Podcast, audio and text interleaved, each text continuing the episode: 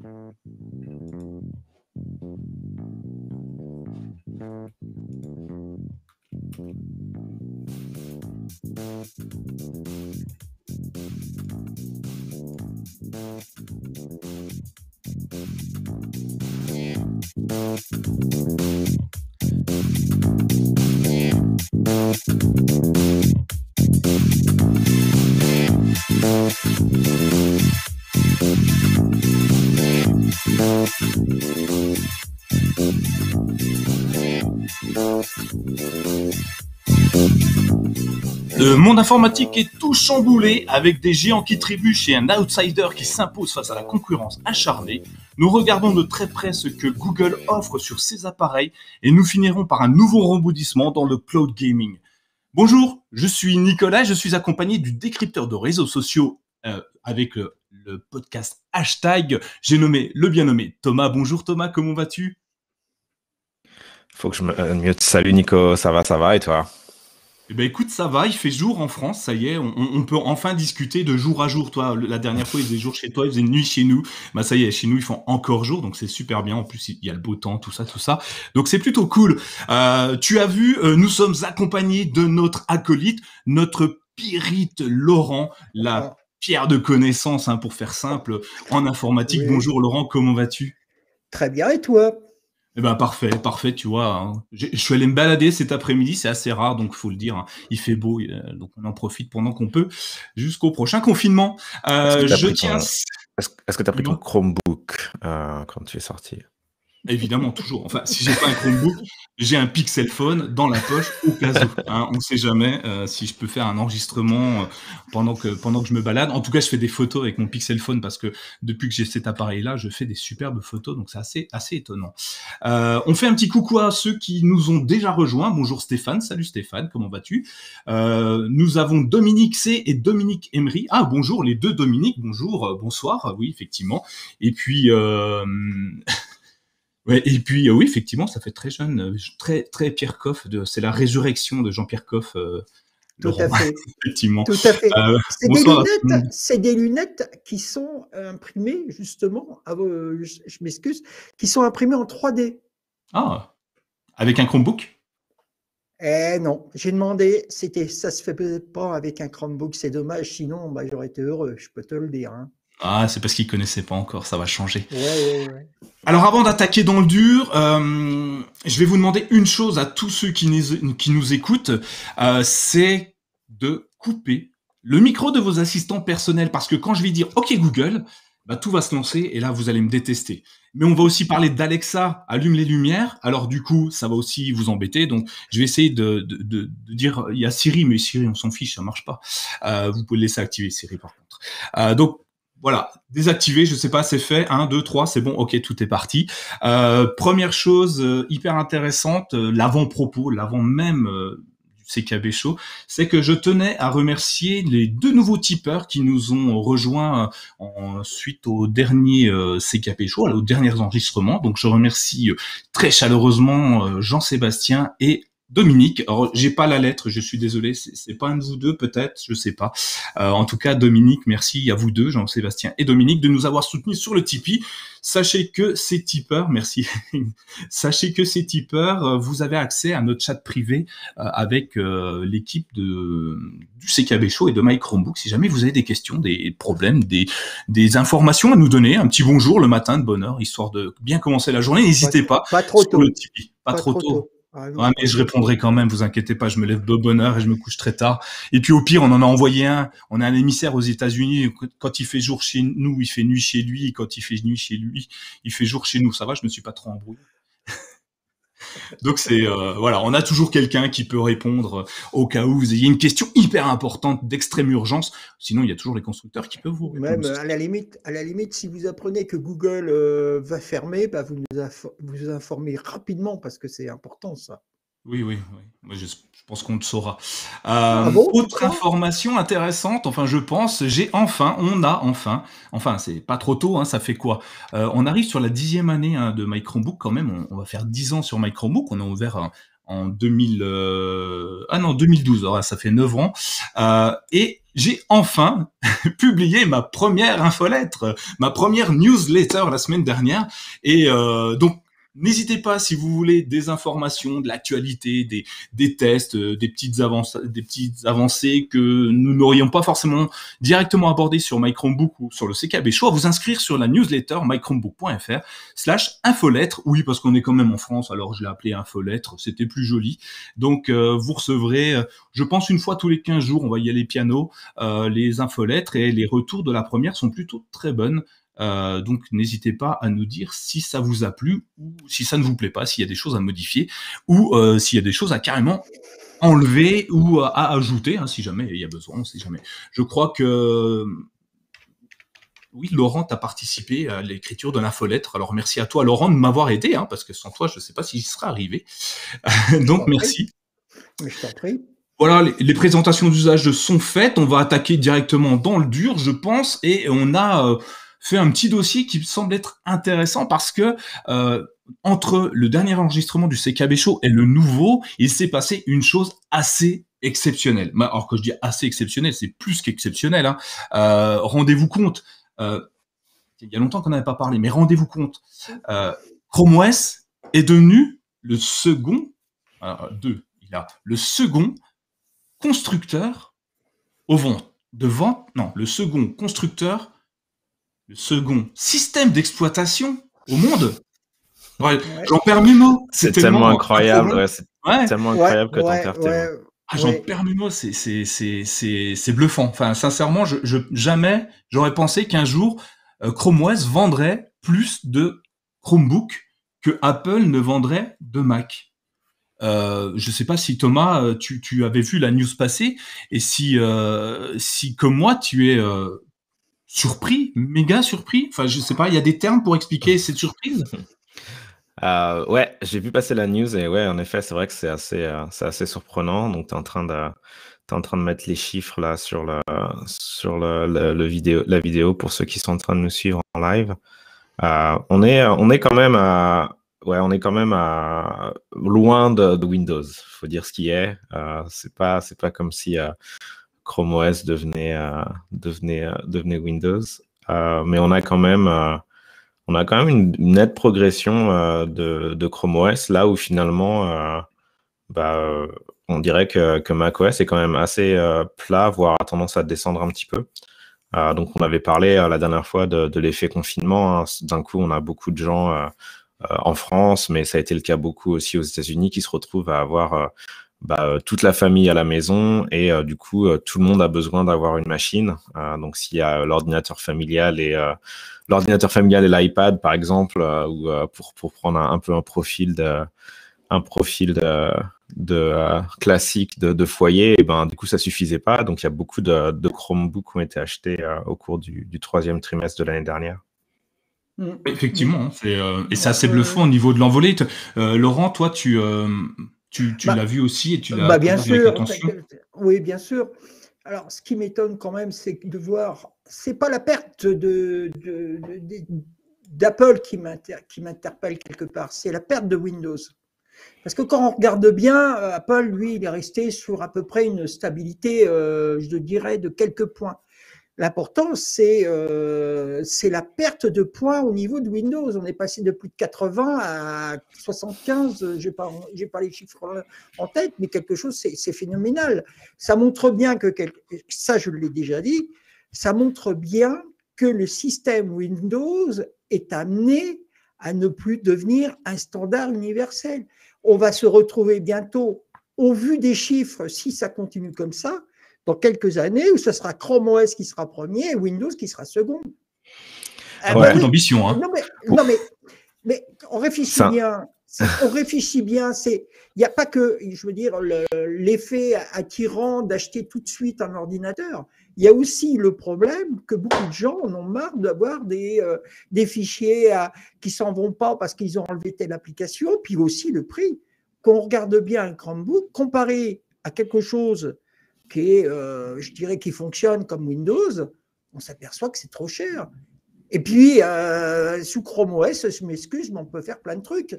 Euh, euh, c'est quelque chose où on est capable, par exemple, de jouer avec Stadia. On, on en a déjà parlé. C'est quand même fabuleux de voir un système d'exploitation qui t'amène pendant toutes les années où il va être opérationnel, c'est-à-dire le temps qui va être mis à jour, il peut te faire la même chose qu'au premier jour, ce qui n'est pas le cas avec Windows. Ouais, ouais alors c'est vrai que tout le monde, dans, les gens qui nous regardent, disent que tu es optimiste, euh, Laurent, et je pense que, je pense que c'est vrai, mais, en même temps, tu es, en fait, tu es un peu visionnaire, et c'est vrai que tu es peut-être encore un tout petit peu trop. Tu as, 5 ans d'avance par rapport à nous, en fait. Voilà, mais, mais, c'est possible que c'est possible qu'un jour, ouais, euh, un jour Chrome OS devienne le, premier OS, mais euh, euh, comme, euh, comme Chrome est devenu, euh, quand il a été lancé, en l'espace de quelques années, Chrome est devenu le premier, le premier comment est-ce qu'on dit, navigateur. premier navigateur web. Et c'est pareil. Hein, enfin, je, je, suis d'accord avec toi en fait, Laurent. C'est juste qu'aujourd'hui, ça paraît difficile à concevoir. En fait. Peut-être que ça n'arrivera pas, mais c'est vrai que c'est très possible que ça se passe et que, en gros, Chrome OS, dans allez, une dizaine d'années, devienne le premier, le premier euh, système d'exploitation pour euh, ordinateur euh, de bureau et, et, ordinateur portable. Effectivement. Alors, Attends Laurent, excuse-moi, il y a quelqu'un qui voulait réagir à, à, l'arrivée de Chrome OS et rebondir sur le fait que Chrome OS est écrasé très largement, on exagère un petit peu mais on est très ambitieux, très largement Apple. C'est Thierry qui nous rejoint. Donc bonjour Thierry, comment vas-tu Thierry? Salut l'équipe. Bonjour. Un peu en retard, mais euh, le but, c'est que tu sois là. J'étais pas sûr de venir, finalement, c'était faisable. Et euh, donc, sans mauvais jeu de mots, j'ai vu le, podcast par la fenêtre, donc je suis rentré. La Windows, la fenêtre, c'est pour mettre l'ambiance. Alors, en parlant de Windows, qu'est-ce que tu en penses, toi, Chrome OS, Windows? Est-ce que c'est normal, logique que Chrome OS soit passé en termes de vente au-dessus de Apple et puis que euh, Windows ait un peu chuté? Alors, je vais pondérer hein, un peu chuté, euh, Laurent. Je, suis désolé, je suis pas d'accord avec toi. 87, 81%, c'est pas une chute énorme. Ça laisse une marge assez importante, mais oui, euh, peut-être qu'un jour ils, seront moins bons que les autres. mais en attendant, ils ont quand même un peu de marge. Donc, qu'est-ce que tu en penses toi, Thierry ben, Aujourd'hui, euh, sur, les, sur les dernières années, on est, de, on est de plus en plus à utiliser des outils sur le cloud, y compris dans le monde, dans le monde Microsoft. Typiquement, euh, Word, Excel, aujourd'hui, ça, ça se fait de plus en plus via Office 365, et donc avec des applications web. Les mails, ça fait des années que c'est comme ça. On consomme par YouTube, par Netflix, qu'on peut utiliser sur ordinateur, sur tablette, etc.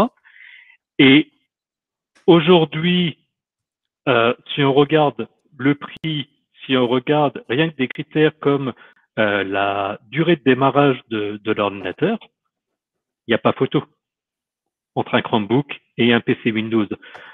Et je, vois dans, dans mon entourage euh, des personnes qui ont des utilisations, on va dire, standards d'un ordinateur, bah, de plus en plus, j'ai aucun souci à les convaincre de passer par un Chromebook, alors qu'il y a quelques années, c'était pas, c'était pas forcément gagné. Mais c'est l'évolution pour moi de, de, Chrome OS qui fait qu'effectivement, il a, ça, ça permet d'être au moins au niveau de, de Microsoft dans Windows, à nouveau, pas un usage classique, mais qui représente peut-être, je sais pas, 70-80% des utilisateurs. Effectivement, c'est euh, euh, c'est c'est très simple à utiliser. Une fois qu'on est dessus, on n'a plus de problème. Je crois que tu en parlais il y a l'épisode dernier, Thierry, où tu avais passé une, une personne de ta famille assez âgée euh, et depuis, tu es obligé de l'appeler pour savoir si ça va bien parce qu'elle ne t'appelle plus pour te demander des coups de main sur sur l'OS. Euh, et c'est la même chose pour pas mal de pas mal d'endroits euh, dans le milieu scolaire principalement où je, quand quand on déploie un parc de d'ordinateur. Actuellement, avec Windows, c'est plutôt complexe, même si ça tend à s'améliorer. Hein. Et heureusement, la concurrence fait que ça s'améliore. Euh, mais aujourd'hui, un Chromebook, c'est hyper simple. Enfin, un parc de Chromebook est hyper simple à gérer à distance, très rapidement et euh, très simplement. Euh, on, on, rajoute simplement un ordinateur dans ce qui existe. Et par défaut, si on a bien fait son taf au départ, c'est-à-dire qu'on a juste sélectionné les applications qu'on voulait qui apparaissent sur tel ou tel ordinateur, et hop, automatiquement, ça passe dessus et on n'a pas de questions à se poser.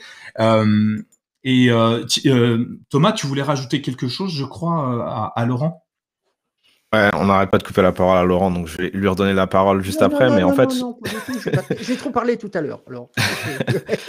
mais euh, mais quand en fait quand on regarde euh, quand on regarde ce qui s'est passé avec Chrome, euh, le navigateur, c'est finalement c'était complètement inespéré. D'ailleurs, je viens de rajouter en bonus dans les notes de l'émission pour les gens qui parlent anglais, il y a un super podcast qui s'appelle Learn of the Giants.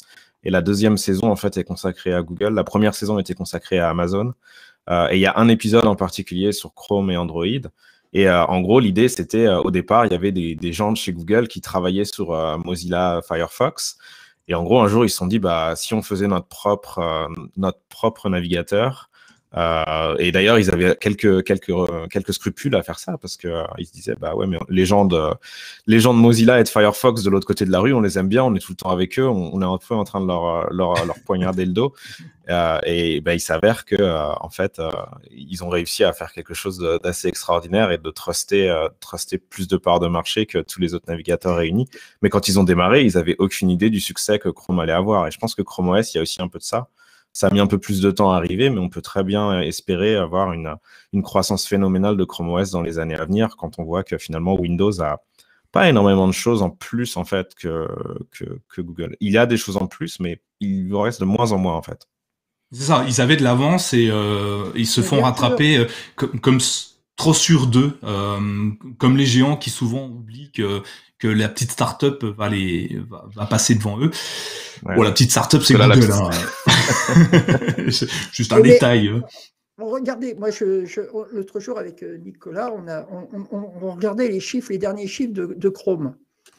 Euh, Chrome, 65% de part de marché au niveau mondial, sachant qu'il y a 4 milliards d'utilisateurs, un peu plus de 4 milliards d'utilisateurs au niveau de l'Internet.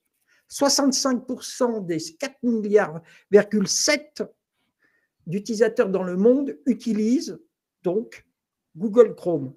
Deuxième place, Safari, ah. avec 10 euh, ou 12%. Troisième place, Edge plus IE, Internet Explorer, 5%. Ouais.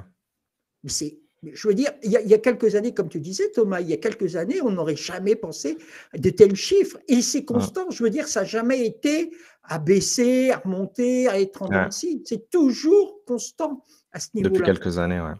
Et donc, je veux dire, par là, euh, Chrome OS, il ne serait pas. C'est pas impensable d'imaginer demain Chrome OS étant premier sur le marché. On le voit déjà. Regardez, euh, Google, on en a parlé il y a 15 jours dans, notre dernière, euh, dans le dernier CKB Show. Chrome, Chromium a été installé dans le nouveau euh, navigateur d'Internet Explorer parce que Microsoft s'aperçoit que le produit qu'il proposait ne fonctionnait pas. Hum. Bah, disons qu'ils étaient un petit peu à la bourre, en retard par rapport aux autres, et euh, c'est comme comme on le disait la dernière fois, Microsoft qui s'est euh, qui s'est qui a arrêté ses smartphones euh, phone, parce que il y avait un concurrent plus sérieux. Et pourquoi dépenser de l'argent alors qu'on peut s'associer à quelqu'un et en tirer une partie assez intéressant parce qu'aujourd'hui Microsoft se porte bien, se porte toujours très bien, même si les chiffres montrent qu'ils sont un petit peu en dessous, enfin en dessous, ils sont toujours très très hauts, mais même s'ils baissent, ils sont toujours très bien portants et ils ont un bel avenir devant eux. Hein. On en reparlera à la fin de l'émission, à la fin de l'épisode. Euh, dans le cloud gaming, euh, enfin, ils, cartonnent, enfin dans le gaming tout court, ils cartonnent. Dans dans il est présent dans le produit libre aussi. Enfin, je crois, hein, Thomas, ils ont racheté. C'est quoi GitHub, non Qu'ils ont racheté? Euh, Ouais, Ouais, alors c'est plus, un, c'est plus un réseau social pour développeurs, entre guillemets. Ouais, mais qui, réunit, qui réunit beaucoup de monde. Euh, enfin, c'est assez bluffant, quoi. Euh, et, et euh, comme, euh, comme le dit Dominique, hein, justement, les extensions dans, dans Chrome ont eu raison euh, des autres navigateurs web euh, qui n'en possédaient pas. Euh, et on voit Chrome évoluer avec son temps. Il rajoute des fonctionnalités, on va pas en parler puisqu'on va peut-être les détailler après, mais il rajoute des fonctionnalités que les autres n'avaient pas. Euh, bon, il a aussi, en rajoutant des fonctionnalités, augmenté sa, sa vérocité de vérocité, c'est bien ça, de, de, mémoire RAM. Enfin, tu lances Chrome, t'as plus de RAM sur ton ordinateur. sur un Chromebook, c'est pas le cas, mais mais voilà, plus il grossit, plus il a faim, quoi. C'est ça, c'est bon de le rappeler. Hein, on est, on est fan de Google, comme, comme vous le savez, mais on est aussi conscient que Chrome, c'est ça aussi, il y a aussi quelques limites et quelques, quelques petits trucs qui mériteraient d'être, euh, d'être améliorés. Mais il a, il a démarré comme ça. C'était, euh, au départ, c'était le, navigateur le plus rapide et c'était euh, en gros le meilleur navigateur en termes de performance ou un des meilleurs. Euh, et c'est ça qui a poussé euh, qui a poussé Chrome. Et du coup, Chrome OS, bah il y a tout un tas de, de, de, de critères en fait qu'on retrouve qui sont assez similaires aussi. On se retrouve avec euh, mm. quelque chose qui est léger, qui est simple, qui est rapide, qui a pas besoin d'être mis à jour ou en tout cas les mises à jour sont assez transparentes. un autre truc aussi que je voulais rajouter, c'est plus la le comment dire la stratégie et le, si on réfléchit un peu en termes de en termes de marché et de marketing euh, finalement enfin on, laisse, on peut laisser Mac euh, de côté qui a en gros entre 5 et, entre 5 et 7,5%. Donc, euh, c'est quand même assez marginal pour l'instant et il y a peu de chances pour que Mac euh, un jour prenne, ou en tout cas dans les années qui viennent, prenne 55% du marché. Je pense que ça, ça, ça se passera pas tout de suite ou ça se passera pas comme ça. Enfin, quoi qu'avec le M1, on verra. Mais, euh, mais euh, si, on, si on isole un petit peu macOS, on se rend compte que finalement, c'est un duopoly, en fait. C'est, euh, là, c'est Windows, le géant, face à Windows Goliath, face à, face à Chrome OS qui est David. et donc, du coup, ça veut dire que, en fait, par enfin, de façon mécanique, quand, euh, quand Windows perd 10%, Chrome OS gagne 10%, en fait. Il y a, y a presque, c'est un peu les, les, vases communicants. Et donc, du coup, gagner, euh, enfin, devenir l'OS majoritaire de cette façon-là, ben, c'est beaucoup plus facile que quand tu as, euh, je sais pas, 5, 6, 7 acteurs sur le marché, en fait. Dans la mesure où bah, les pertes de l'un sont les, les gains de l'autre, en fait. Oui, parce que là, on n'a pas parlé de Firefox. Hein. Euh, là, on n'en parle même plus. C'est terminé. Euh. Non, non, non, non, c'est pas terminé. Arrête, Laurent. Ils sont toujours. Ils, sont toujours tout le monde. Mais ils sont toujours là. Mais c'est vrai qu'ils sont. ils sont. Il y a peu de chances pour que Firefox devienne. on ne sait jamais, hein, mais je vois pas Firefox devenir euh, le navigateur majoritaire dans les dans les deux années à venir. Je pense que c'est c'est pas c'est pas comme ça que ça se passera. Dans dix ans, c'est difficile de prévoir ce qui va se passer dans dix ans, mais clairement dans les deux années deux années à venir, ça ça va être difficile. Euh, Chrome OS, euh, OS majoritaire dans les deux années à venir, j'ai aussi un petit peu du mal à y croire, mais par contre, euh, atteindre 40, 40 du marché, ça, je pense que c'est tout à fait possible. C'est possible. Et d'ailleurs, Google, alors étonnamment, Google communique pas mal. c'est étonnant hein, pour Google qui communique pas mal sur ses produits. en début d'année, enfin en début d'année, on est en début d'année, hein, tout simplement. Ils ont juste annoncé, juste comme ça, 40 Chromebooks. Enfin, 40 nouveaux. 40 nouveaux Chromebooks, ça va exploser. Enfin, euh, si dans les premières années, quand tu avais un Chromebook, quand tu arrivais, tu avais la chance d'en trouver un, alléluia, euh, la chance de trouver un Chromebook, c'était la fête. Hein. Tout le monde se disait, eh les gars, j'ai trouvé un Chromebook. D'ailleurs, on m'a envoyé un mail avec une photo. T'as vu, j'ai trouvé un Chromebook à la Fnac, euh, c'est fou. Maintenant, on m'en envoie plus. Tout le monde, tout le monde en, en retrouve. Et là, Google s'est dit, tiens, si j'en faisais, enfin si j'en proposais pas un, pas deux, mais 40 et 40 Chromebooks alors c'est pas lui qui va les produire évidemment. Par contre, euh, c'est euh, c'est une masse impressionnante de Chromebook. Alors je vous mets, euh, c'est pas moi qui, l'invente, hein, ça vient de Zennet qui nous explique tout simplement que il va y avoir juste 40 Chromebooks de plus dans l'année. Alors dans ces 40 Chromebooks, ce qui est génial, c'est qu'on ne sait rien. Google Google dit qu'il va y avoir 40 Chromebooks. Ah, je vous le mets, hein, vous le voyez juste ici. Il y a 40 Chromebooks, super. Par contre, qui, quoi, comment, pourquoi, aucune idée, mais tout ce qu'on sait, c'est que ça va venir dans les mois qui viennent, euh, donc dans l'année. Euh, mais c'est pas forcément ça l'information la plus intéressante parce qu'on commençait à les voir venir hein, les Chromebooks l'année dernière. Euh, j'ai pas réussi à tester tous les Chromebooks, alors que les autres années, j'arrivais à presque tous les tester. Là, j'ai eu des difficultés à, à, me procurer les Chromebooks tellement il y en a dans les, dans les, dans les bacs. Et puis, il y a de plus en plus de constructeurs qui s'y mettent ou qui s'y remettent. On voit Samsung qui repart sur le marché. On voit Lenovo, on voit Dell, on voit euh, Acer, Asus, euh, euh TCL, je crois, TCL, CTL, TCL. Enfin, c'est trois lettres. TCL. TCL vous les remettez dans le bon sens. Euh, et, et, et j'en passe, hein. il, y a, y a, forcément des marques que je ne connais pas qui, qui sont dedans.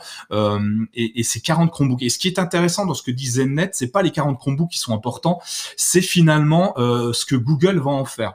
Euh, il vise clairement un public euh, lié euh, au domaine scolaire. Alors, ce que disent, alors je, vais, je, vais, remettre les images de tout le monde, hein, on va pas laisser le truc en. Euh, donc ils remettent en avant le scolaire euh, avec des fonctionnalités. Alors je vous demanderai de pas trop les aborder tout de suite parce qu'on va en parler vraiment après, mais avec des fonctionnalités qui sont très axées euh, éducation. euh, avec du partage d'écran plus facile, du, on, l'a vu Google Meet là, vous, je l'ai pas couvert, mais Google Meet qui s'est amélioré encore où on peut couper euh, le son de la totalité des, des, des micros qui étaient actifs. ça c'est, il rattrape un retard. Hein. Zoom le fait depuis longtemps, euh, Team j'imagine pareil, mais enfin dans Google Meet on peut créer une salle de classe et couper le micro de tous les élèves d'un coup. On n'est pas obligé de le faire un par un, on n'est pas obligé de leur demander de le couper. Et ça, c'est intégré dans, les Chromebooks, dans Chrome OS. Euh, ils vont rajouter, donc on l'a vu la, dernière fois, on parlait de la, capture d'écran en vidéo et la capture d'écran qui a été euh, modifiée. Euh, c'est des, produits qui sont faits dans le but de pouvoir utiliser les Chromebooks comme des outils et pas uniquement comme des jouets, comme des, euh, comme des, comment s'appelle, comme, comme des minitel. C'est bien le minitel, ça va, tout le monde connaît. Il y a pas trop de jeunes avec nous, donc c'est nickel. Tout le monde connaît les minitel. Euh, maintenant, on est sur quelque chose d'assez, euh, assez intéressant. Je sais pas si euh, Thomas, toi, tu l'avais lu la news. En plus, c'est en anglais, donc toi, tu maîtrises trop bien l'anglais, c'est cool. T'as pu tout comprendre. est-ce que t'avais, est-ce que ça t'avait un petit peu interpellé cette cette news de ZenNet? Ouais, en fait, euh, je j'ai pas de référence. à combien est-ce qu'on a une idée de combien de Chromecast, de combien de Chromebooks ont été euh, lancés l'année dernière? Euh, oui, bien sûr, on en a une, bien sûr, et tu me prends au dépourvu. on a fait un article dessus, mais euh, je sens que quelqu'un va le trouver. Hein. mais c'est vrai que 40, euh, bon, c'est, ça fait, euh, en gros, ça fait plus de, ouais, ça fait quasiment 4 nouveaux appareils par, 4 nouveaux appareils par mois, pas tout à fait, 3 et quelques. Donc c'est vrai que ça fait beaucoup. et, et oui, c'est, c'est sûr. De toute façon, on en a parlé avec la nouvelle d'avant. en gros, Chrome OS est un peu sur sa, sur, sur sa lancée, et donc.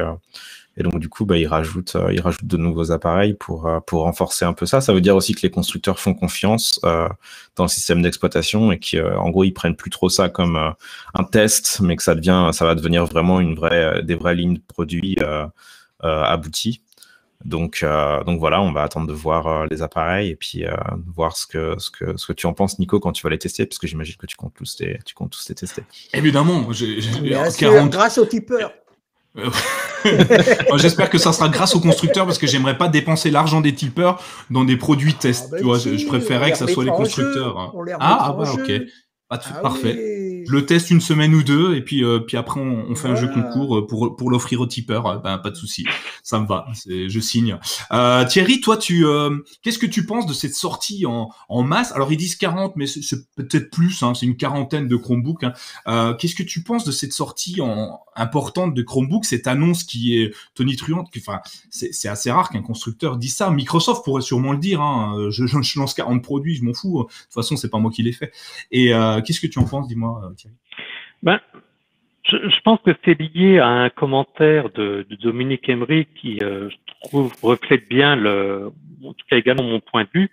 Euh, J'ai plus le commentaire exact sous les yeux, mais en gros, il disait les jeunes n'ont plus envie euh, de, de mettre, comme on dit, les mains dans le cambouis, d'installer un système.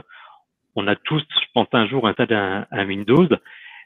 C'est pas compliqué en soi, mais c'est pas non plus euh, extrêmement simple pour le commun des mortels.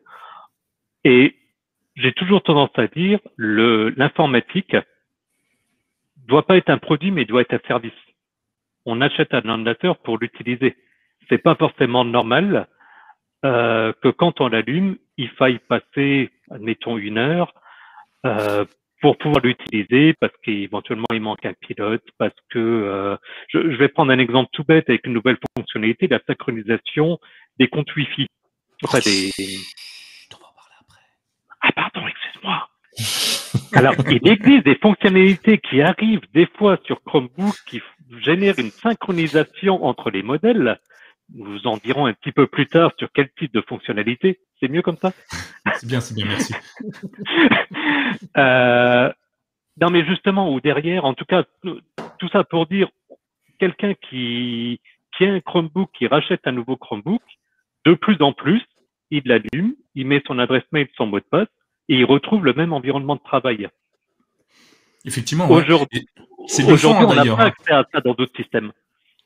Alors, je ne peux pas dire chez Apple, je, ne connais pas assez. Chez Microsoft, je sais que c'est compliqué. Mais ouais, effectivement, tu, tu prends un produit, tu connectes ton compte Gmail et c'est parti. Enfin, tu retrouves la totalité de ton produit. D'ailleurs, il y en a un qui, qui est fan de, de de ça, de la synchronisation de comptes Google, c'est Laurent, je crois, hein, avec tes nombreux ah. Power Je pense que toi, tu es la personne qui peut nous dire le, le, bienfait de pouvoir tout synchroniser avec son compte Google.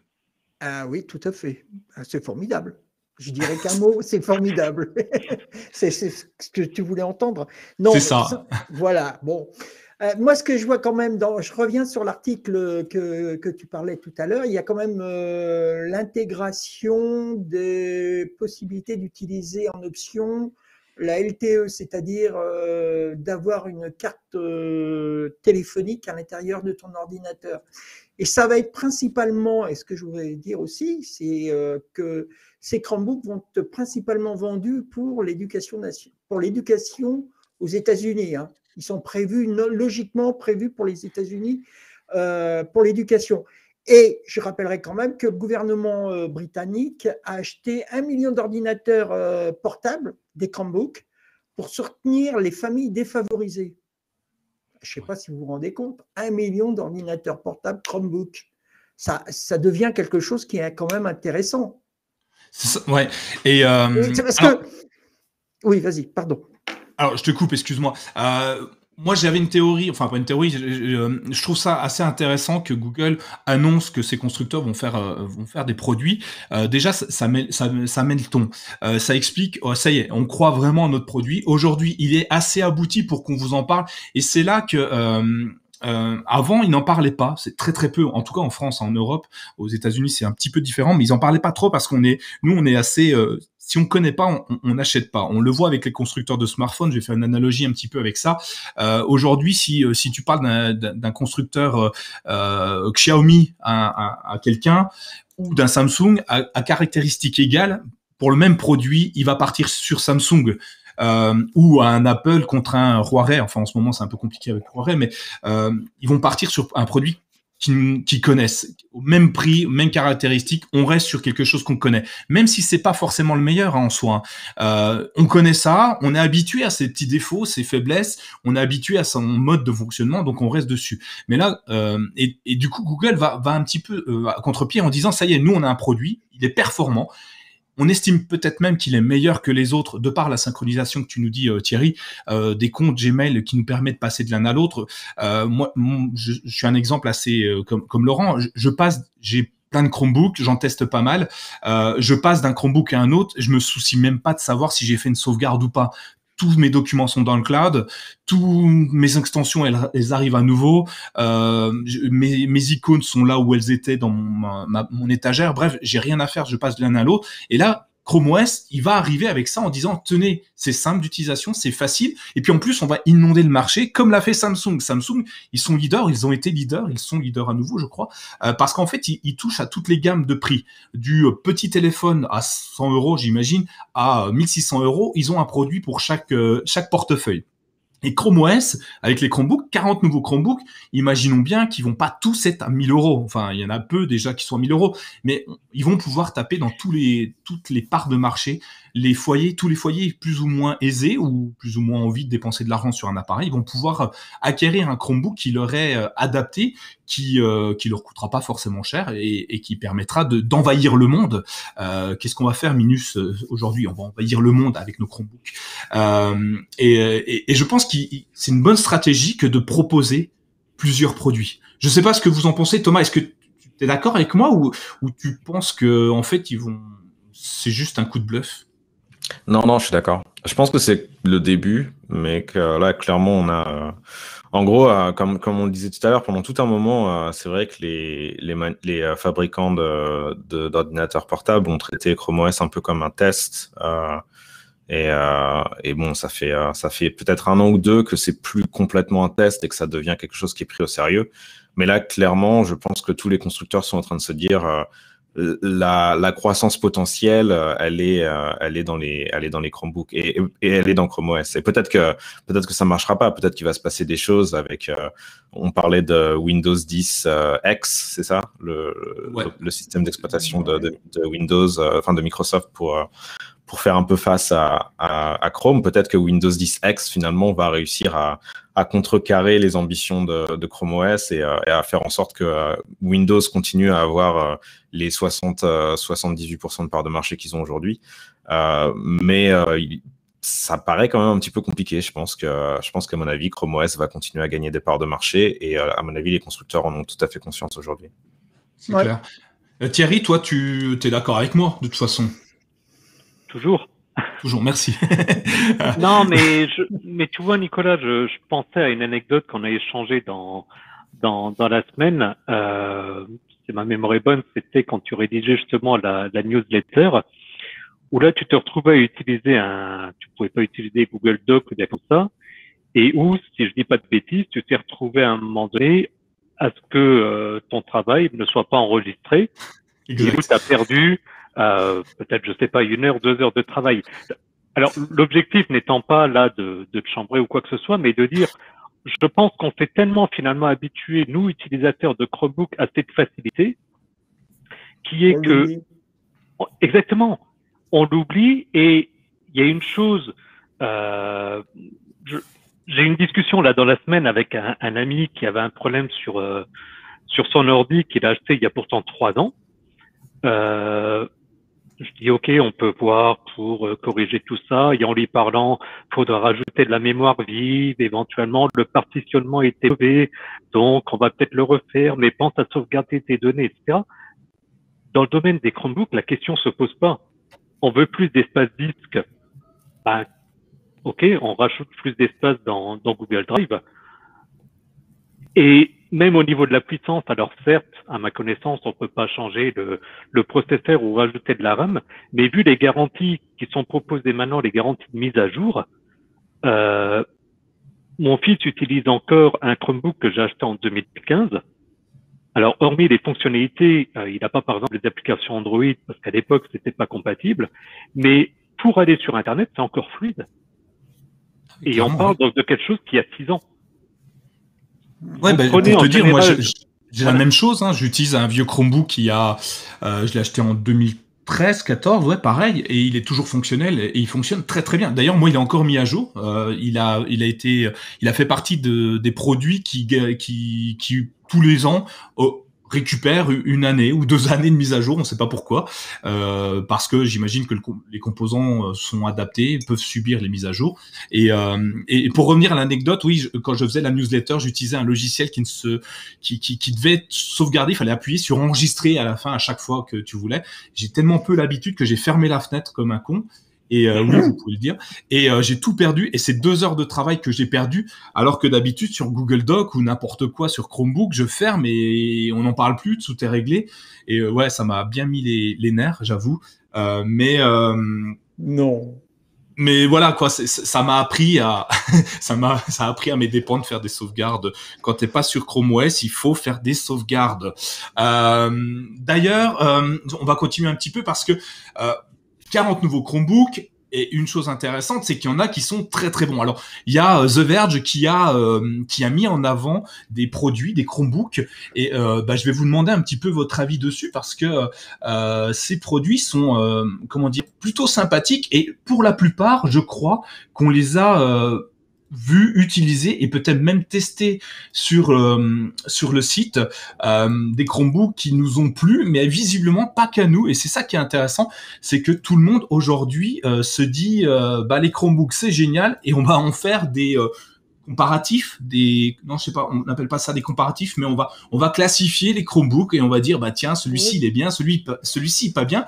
Donc les amis, je vais vous demander euh, de vous tenter à l'exercice et de me donner comme ça. Alors si vous connaissez pas, vous me dites rien, on s'en fiche, hein, c'est pas grave, on passe à un autre. Si euh, le Chromebook qui euh, va apparaître vous est un bon Chromebook pour l'année 2021 ou pas? Alors je sais pas si vous voyez, je vais zoomer. Tac, c'est le Chromebook Spin 713. Est-ce que vous avez entendu parler? Est-ce que euh, vous sauriez le, le, qualifier, l'expliquer et dire à qui euh, ce produit pourrait être euh, adapté? Je sais pas si je passe par toi, Thierry. Je crois qu'on avait abordé un petit peu le Spin 713. Est-ce que tu as deux trois mots à dire sur ce produit-là ou pas ou pas trop?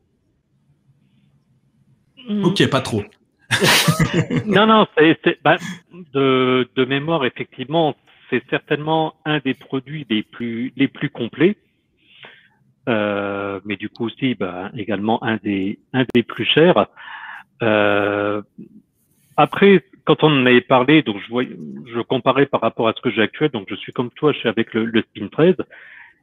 Et c'est vrai qu'aujourd'hui, de manière générale, je ne changerai pas parce que euh, en comparaison, il n'y a pas grand chose qui, il n'y a pas grand chose qui, qui change. C'est plus finalement une espèce d'amélioration.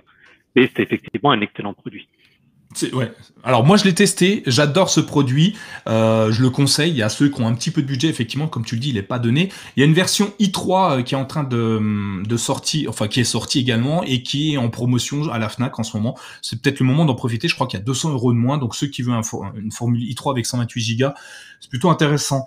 Euh, c'est un Core i5 du coup par défaut, c'est ça? Ouais, il y a un Core i5 et un Core i3 et euh, par défaut, je crois que c'est le Core i5 qui est vendu et il y a le Core i3 en ce moment qui est en vente et euh, qui est vraiment sympa, enfin qui est à, poil moins puissant, mais ça suffit largement pour un Chromebook pour tout faire ce que tu peux faire avec un i3. Moi, je, le, je le, conseille euh, beaucoup. Dis-moi, dis-moi Laurent.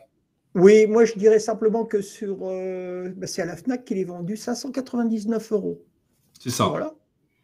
C'est pas mal. Voilà. Et, et alors moi du coup, euh, c'est moi qui avais posté l'article et je sais que justement tu nous avais, enfin tu tu euh, tarissais pas d'éloges sur le, le, Spin 13 et euh, le Spin 713, mais enfin si tu dois résumer les choses en fait, qu'est-ce qui fait que c'est euh, de façon assez incontournable euh, le le entre les deux ouais ou enfin non ou même en général enfin le fait que cette gamme et le 713 en particulier soient de façon incontournable le meilleur le meilleur Chromebook de l'année dernière.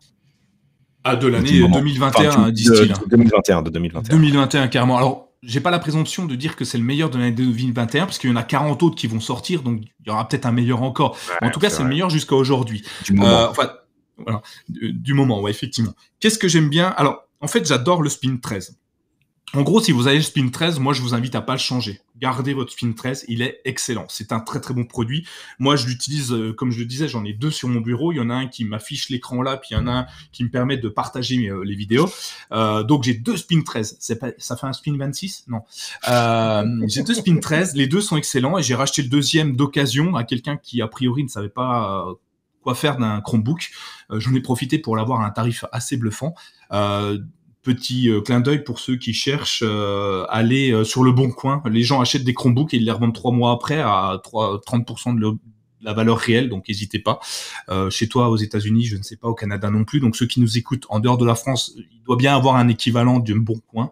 Donc n'hésitez pas à y aller. Pourquoi le spin 713 si je devais changer aujourd'hui, si je cassais mes spin 13 que je trouvais pas une bonne occasion? Bah en fait c'est juste le successeur du spin 13 euh, avec des choses un peu plus intéressantes, euh, oh, un peu plus intéressantes. Donc il est compatible USI au niveau du stylet. Euh, moi, j'aime bien les stylets USI, euh, plus gros, plus plus intéressant. Euh, ils permettent une pression au point plus euh, sympathique. Alors un, certain nombre de pressions pour ceux qui dessinent. Euh, un petit coucou à, Stéphane, mais pour ceux qui dessinent, euh, c'est vraiment sympa d'utiliser ce type d'écran. L'écran est plus, alors c'est toujours du 13 pouces, mais euh, on est plus borderless encore que sur le Spin 13. On a de moins en moins de bordures sur le haut et sur le, le bas. C'est plutôt sympa.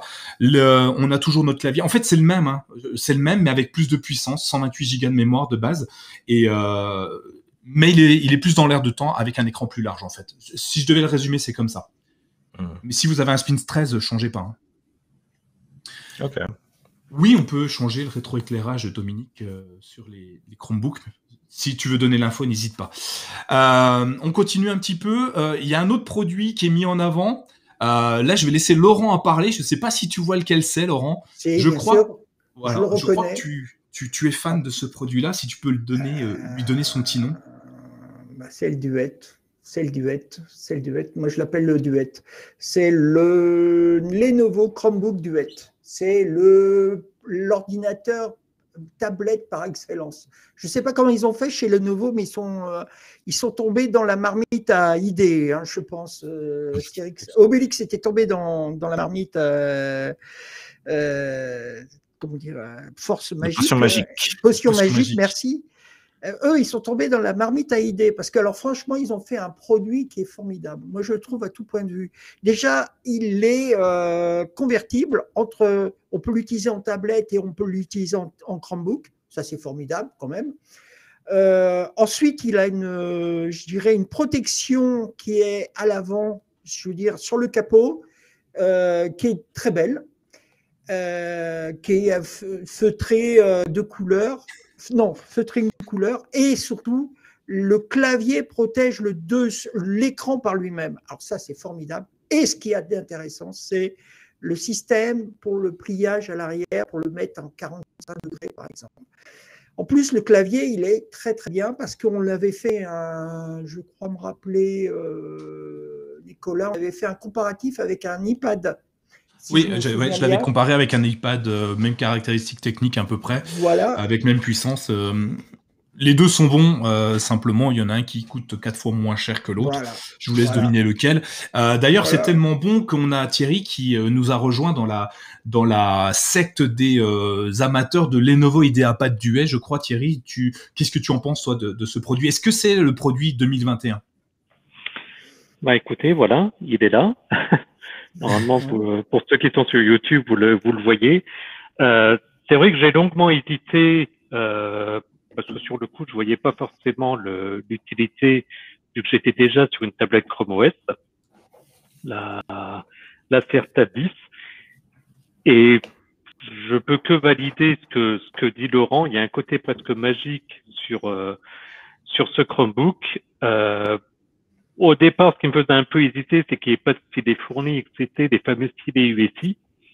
Mais vu que maintenant ça devient un standard du coup, c'est un, très bon point et c'est vrai qu'il est, assez bluffant, extrêmement réactif.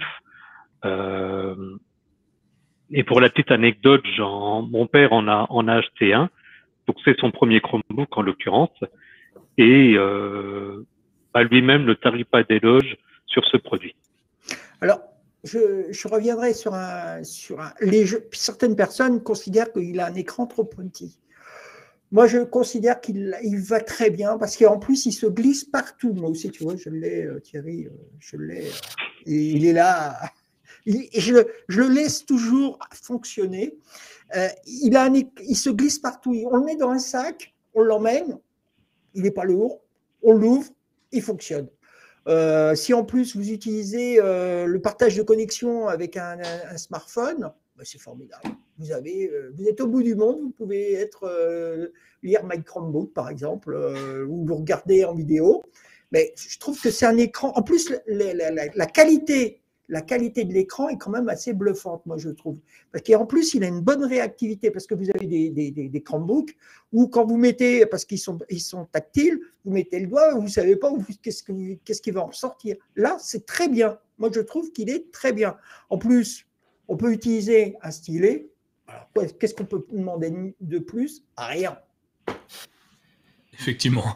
Euh, Thomas, toi, tu, euh, tu voulais l'acheter quand il avait été annoncé. Tu t'es dit, oh, finalement, on va être confiné, c'est pas la peine de me trouver un truc euh, transportable. Qu'est-ce que tu en penses avec les retours de nos, bah, je l'ai toujours, je l'ai toujours pas acheté, mais j'ai l'impression que je suis le seul, je suis seul, la seule personne oui, à l'avoir acheté. On dirait. Oui, oui. tu vas le regretter. Tu vas le regretter. non, non, parce qu'en en fait, il y a, y a, Asus qui, qui, a, qui, a, annoncé le MC3000, donc tu vas peut-être acheter celui-ci.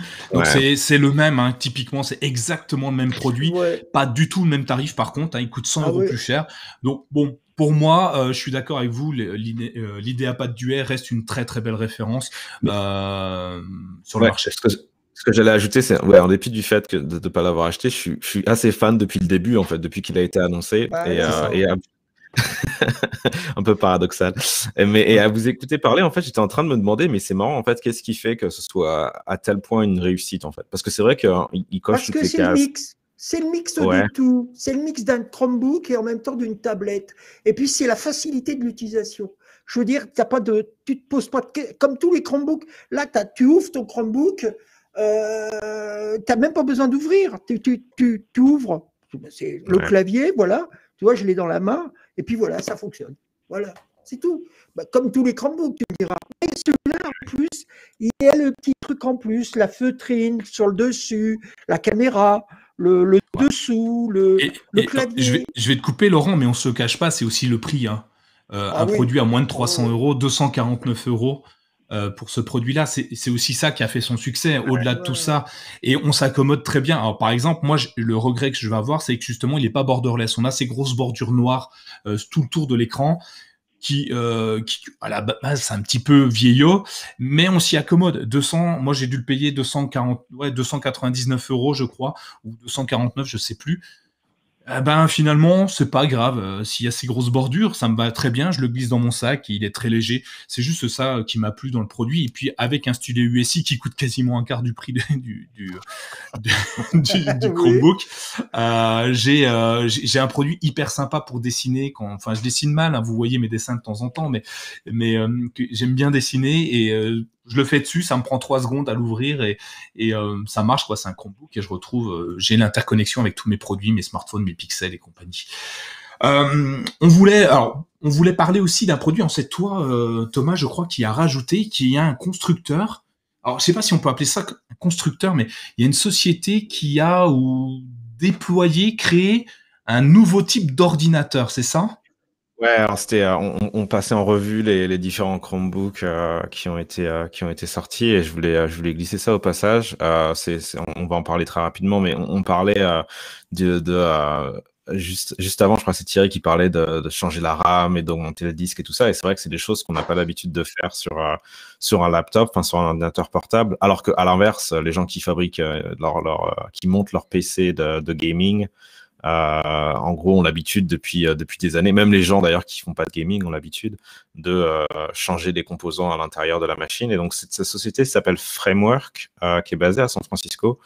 en gros, a annoncé a annoncé un nouveau concept d'ordinateur portable qui est assez facilement réparable, assez facilement, comment est-ce qu'on dit, upgradable, qu'on peut assez facilement mettre à jour en termes en termes matériels en fait.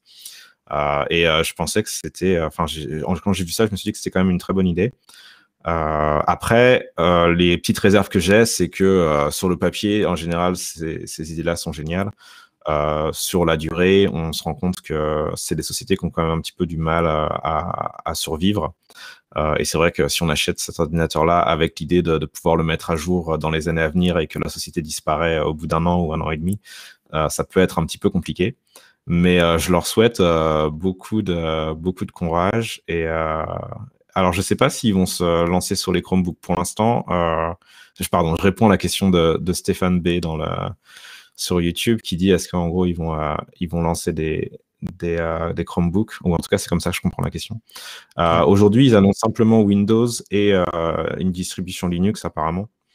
Euh, ce qui est assez logique. Mais, euh, mais je pense pas qu'ils aient parlé de, de lancer, euh, de lancer un Chromebook pour le moment. mais, mais ça, peut être, ça peut être intéressant à suivre. Donc voilà, je sais pas ce que vous en pensez. Je sais pas, Thierry, tu as, une idée sur.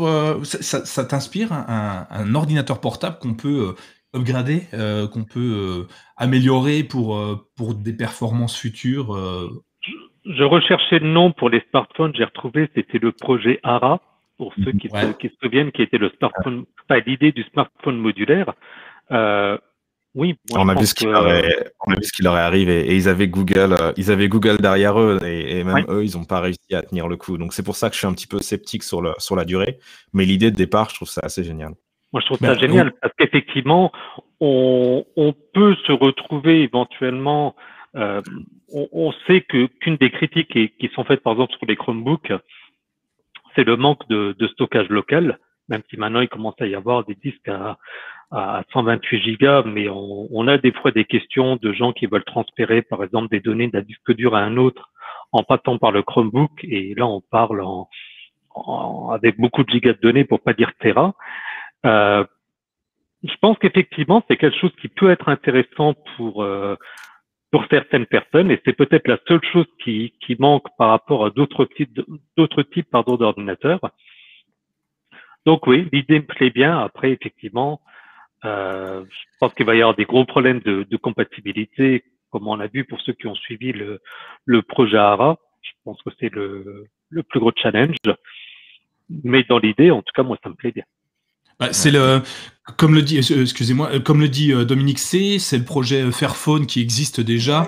C'est aussi le projet Essential qui a été inventé et développé par le papa d'Android, qui vient d'être vendu à une société, à, un ancien Dopo qui avait fait, je vais dire une bêtise, mais OnePlus. c'est le PDG de OnePlus. Ouais, c'est ça qui a racheté Essential. je crois. Ouais. Et du coup, c'est dans l'air du temps. Euh, écologie, recyclage, euh, carbone, présence carbone, c'est vraiment génial, c'est une bonne idée. Euh, mais à chaque fois, on a trois exemples. Hein. En, trois secondes, on a parlé de trois exemples.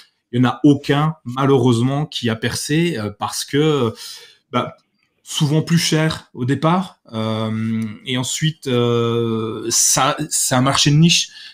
Est-ce que tout le monde va vouloir démonter son son ordinateur pour pour en faire euh, pour pour l'améliorer? Aujourd'hui on parle de Chrome OS parce que c'est simple. Est-ce que démonter son ordinateur c'est aussi simple?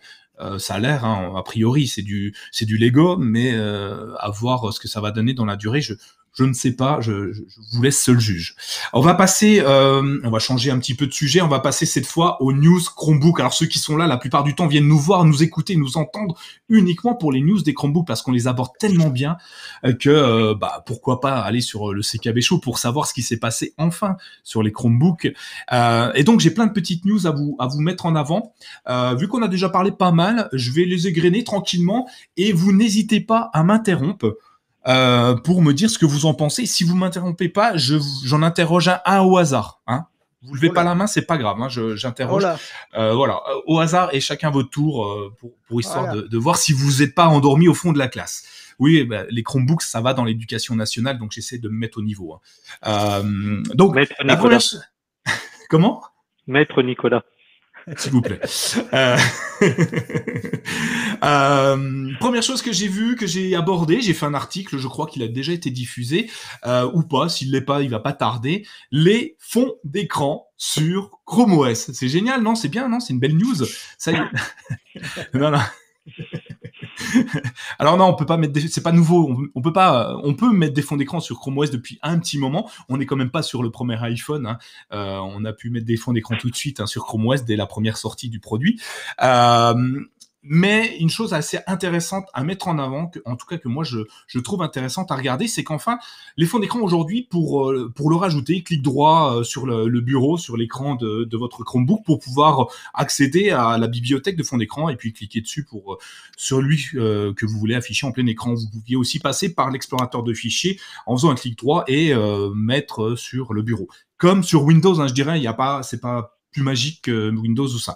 Ce qui m'intéresse beaucoup dans cette news, c'est que euh, Google est en train de déplacer la possibilité euh, sur un autre euh, à un autre endroit. C'est-à-dire que cette fois, il n'aura pas uniquement l'accès depuis le bureau, ils vont le déplacer sur les parties paramètres de Chrome OS. Donc on voit au fur et à mesure que Chrome OS et que Chrome se séparent progressivement et je pense pour moi que c'est une très très bonne chose. Ça montre un OS plus mature on commence à ranger ses outils dans la même caisse à outils que les chaussures, elles sont dans l'entrée et pas dans le pas dans le frigo hein, pour ceux qui, euh, qui font ça, c'est bizarre quand même. Euh, on range, les, on range les, les, choses au bon endroit et je vois ça d'un bon oeil. Je sais pas au hasard. Là, attends, j'en prends au hasard. Dé, désactivez votre micro. Thomas, Qu'est-ce que tu penses du fait qu'on ait déplacé les wallpapers, la possibilité de paramétrer les, les fonds d'écran sur le dans les paramètres de Chrome OS C'est étonnant, ça marchait bien pourtant. Ouais, j'avoue, j'ai pas une opinion. Euh... J'ai ah, pas trop d'opinion sur ce sujet. Pour être très honnête. fait tes devoirs. Euh... c'est ça. Non, je, là, je, je, je, honnêtement, je passe mon tour avec plaisir. J'avoue que, tu sais, moi, mes fonds d'écran, en fait, c'est les fonds d'écran qui viennent avec le système et j'avoue que je les change. Ah, tu changes pas. Je les change pas, non. Ah. Donc, euh, c'est vraiment pas. Est-ce que l'un d'entre vous a une opinion ou on passe à la news suivante sans, sans, sans, sans quoi Je sais même pas. on passe à la news moi, suivante. Moi, je trouve ça très bien. Moi, tu vois, je me lance. Moi, je, euh, moi, je trouve ça très bien qu'enfin euh, Google continue à, à, bien ranger les outils, euh, comme tu disais tout à l'heure, dans les bonnes boîtes, comme ça correspond. Parce que c'est vrai que pour beaucoup de personnes, euh, les paramètres, certains paramètres, on ne savait pas pourquoi ils étaient euh, par exemple, dans la page, dans le, dans la page paramètres euh, comme on, on avait jusqu'à présent. Maintenant, l'impression, tout ça, il y a, y a différentes choses qui apparaissent d'un côté euh, dans Chrome OS et de l'autre qui apparaissent dans le navigateur Chrome.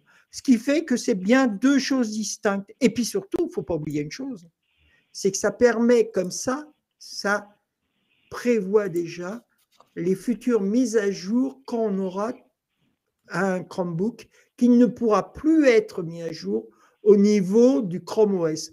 Mais par contre, Chrome, lui, pourra être mis à jour. Ça, c'est intéressant. Effectivement. Euh, on passe à la news suivante.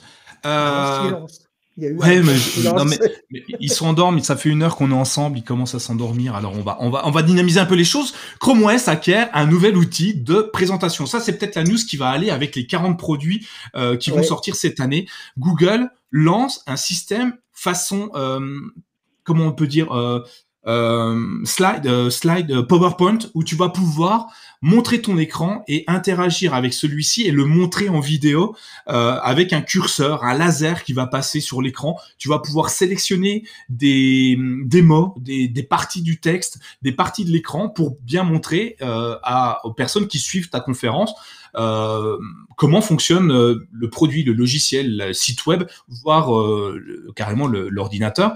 moi, je trouve ça assez intéressant de, de, de commencer de partir dans ce sens-là. Et il me semble que personne, aucun autre constructeur ne fait ça aujourd'hui. Vous me, vous corrigerez si je me trompe, mais je trouve ça vraiment sympa euh, que ben moi je vous présente quelque chose aujourd'hui. Là, je vous fais, je vous fais une démonstration. Je vous ai montré une image mais à part zoomer avec mon doigt sur l'image, vous n'avez pas vu grand-chose.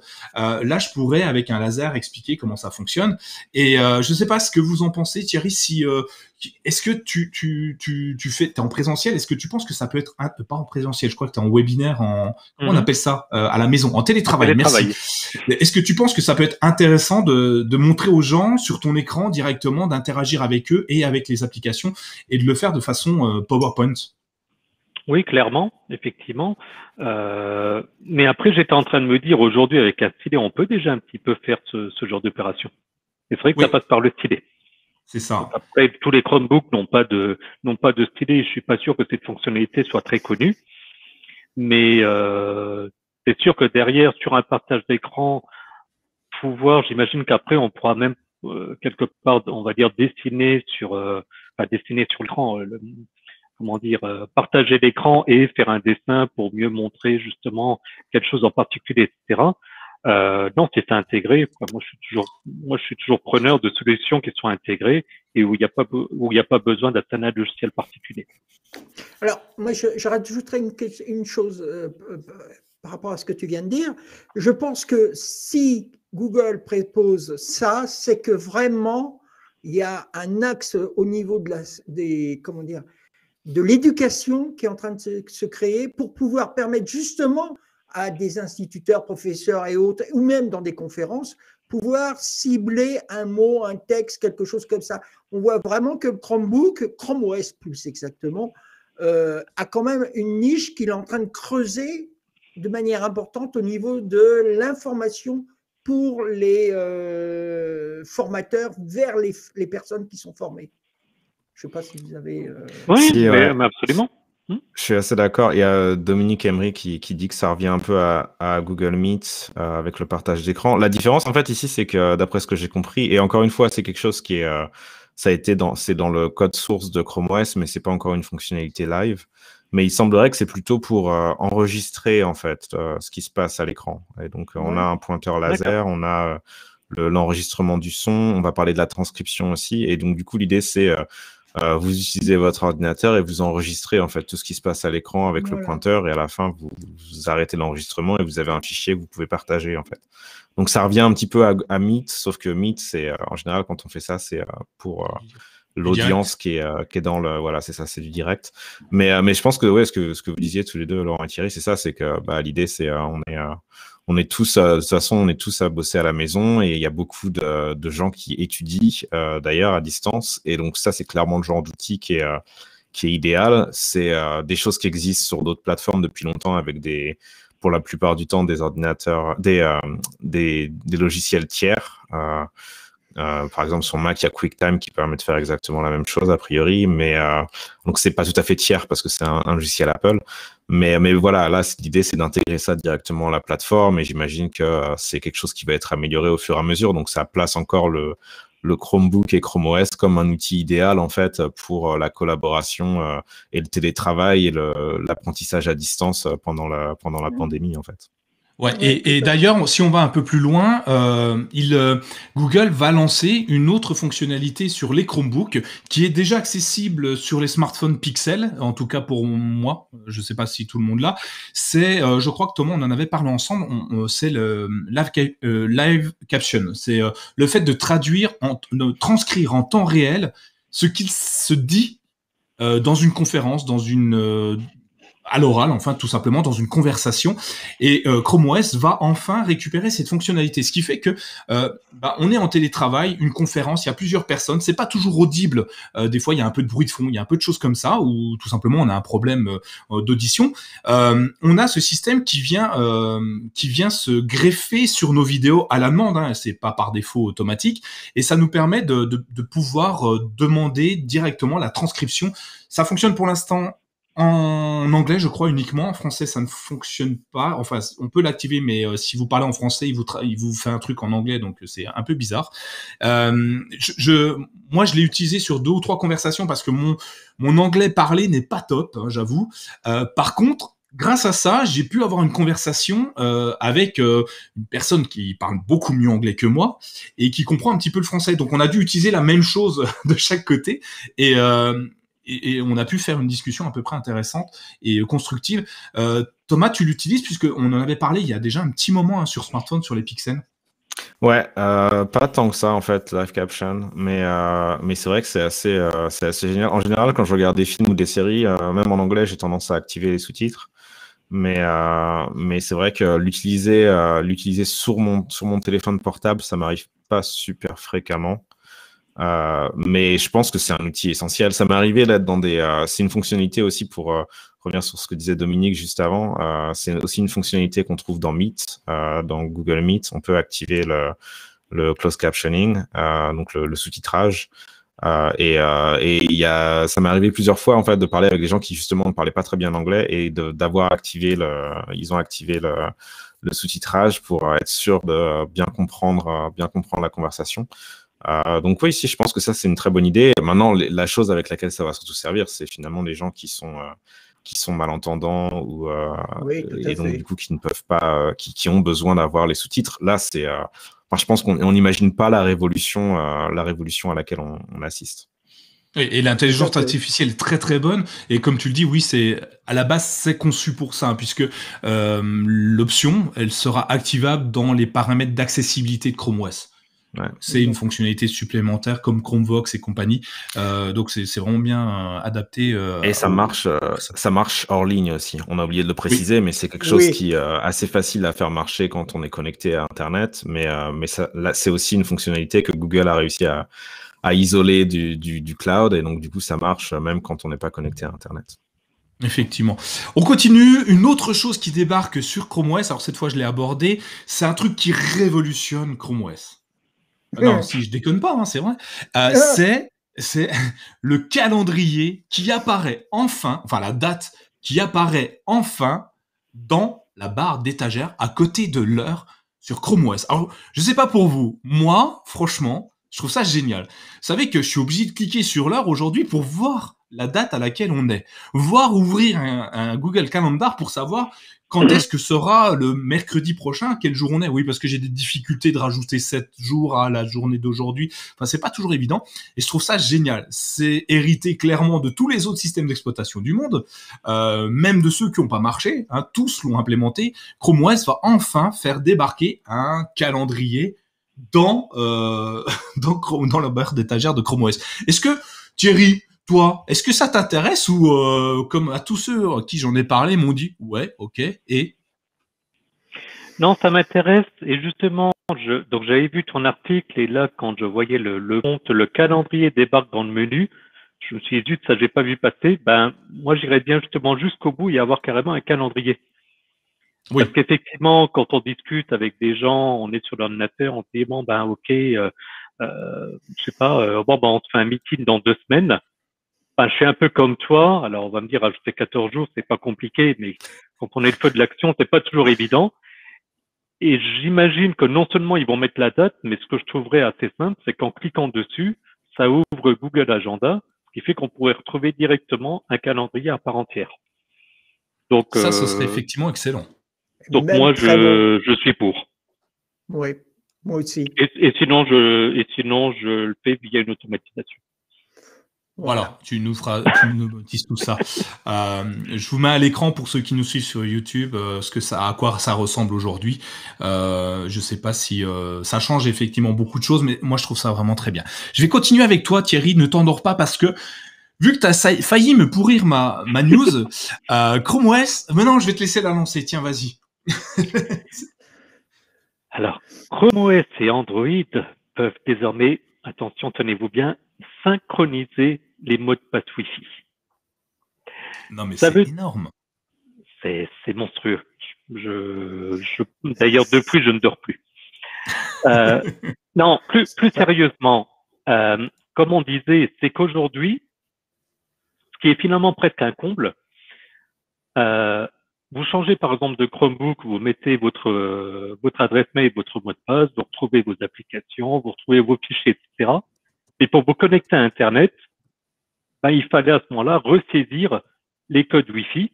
Alors à la limite, celui de chez vous, généralement, soit vous le connaissez, soit vous savez euh, le, le, retrouver facilement. Par contre, le code Wi-Fi d'un ami, eh bien comme ça, c'est pas évident. Ben là, effectivement, le fait que ce soit synchronisé, euh, je me pose même juste la question pourquoi est-ce que ça n'existait pas déjà avant, pour être tout à fait honnête?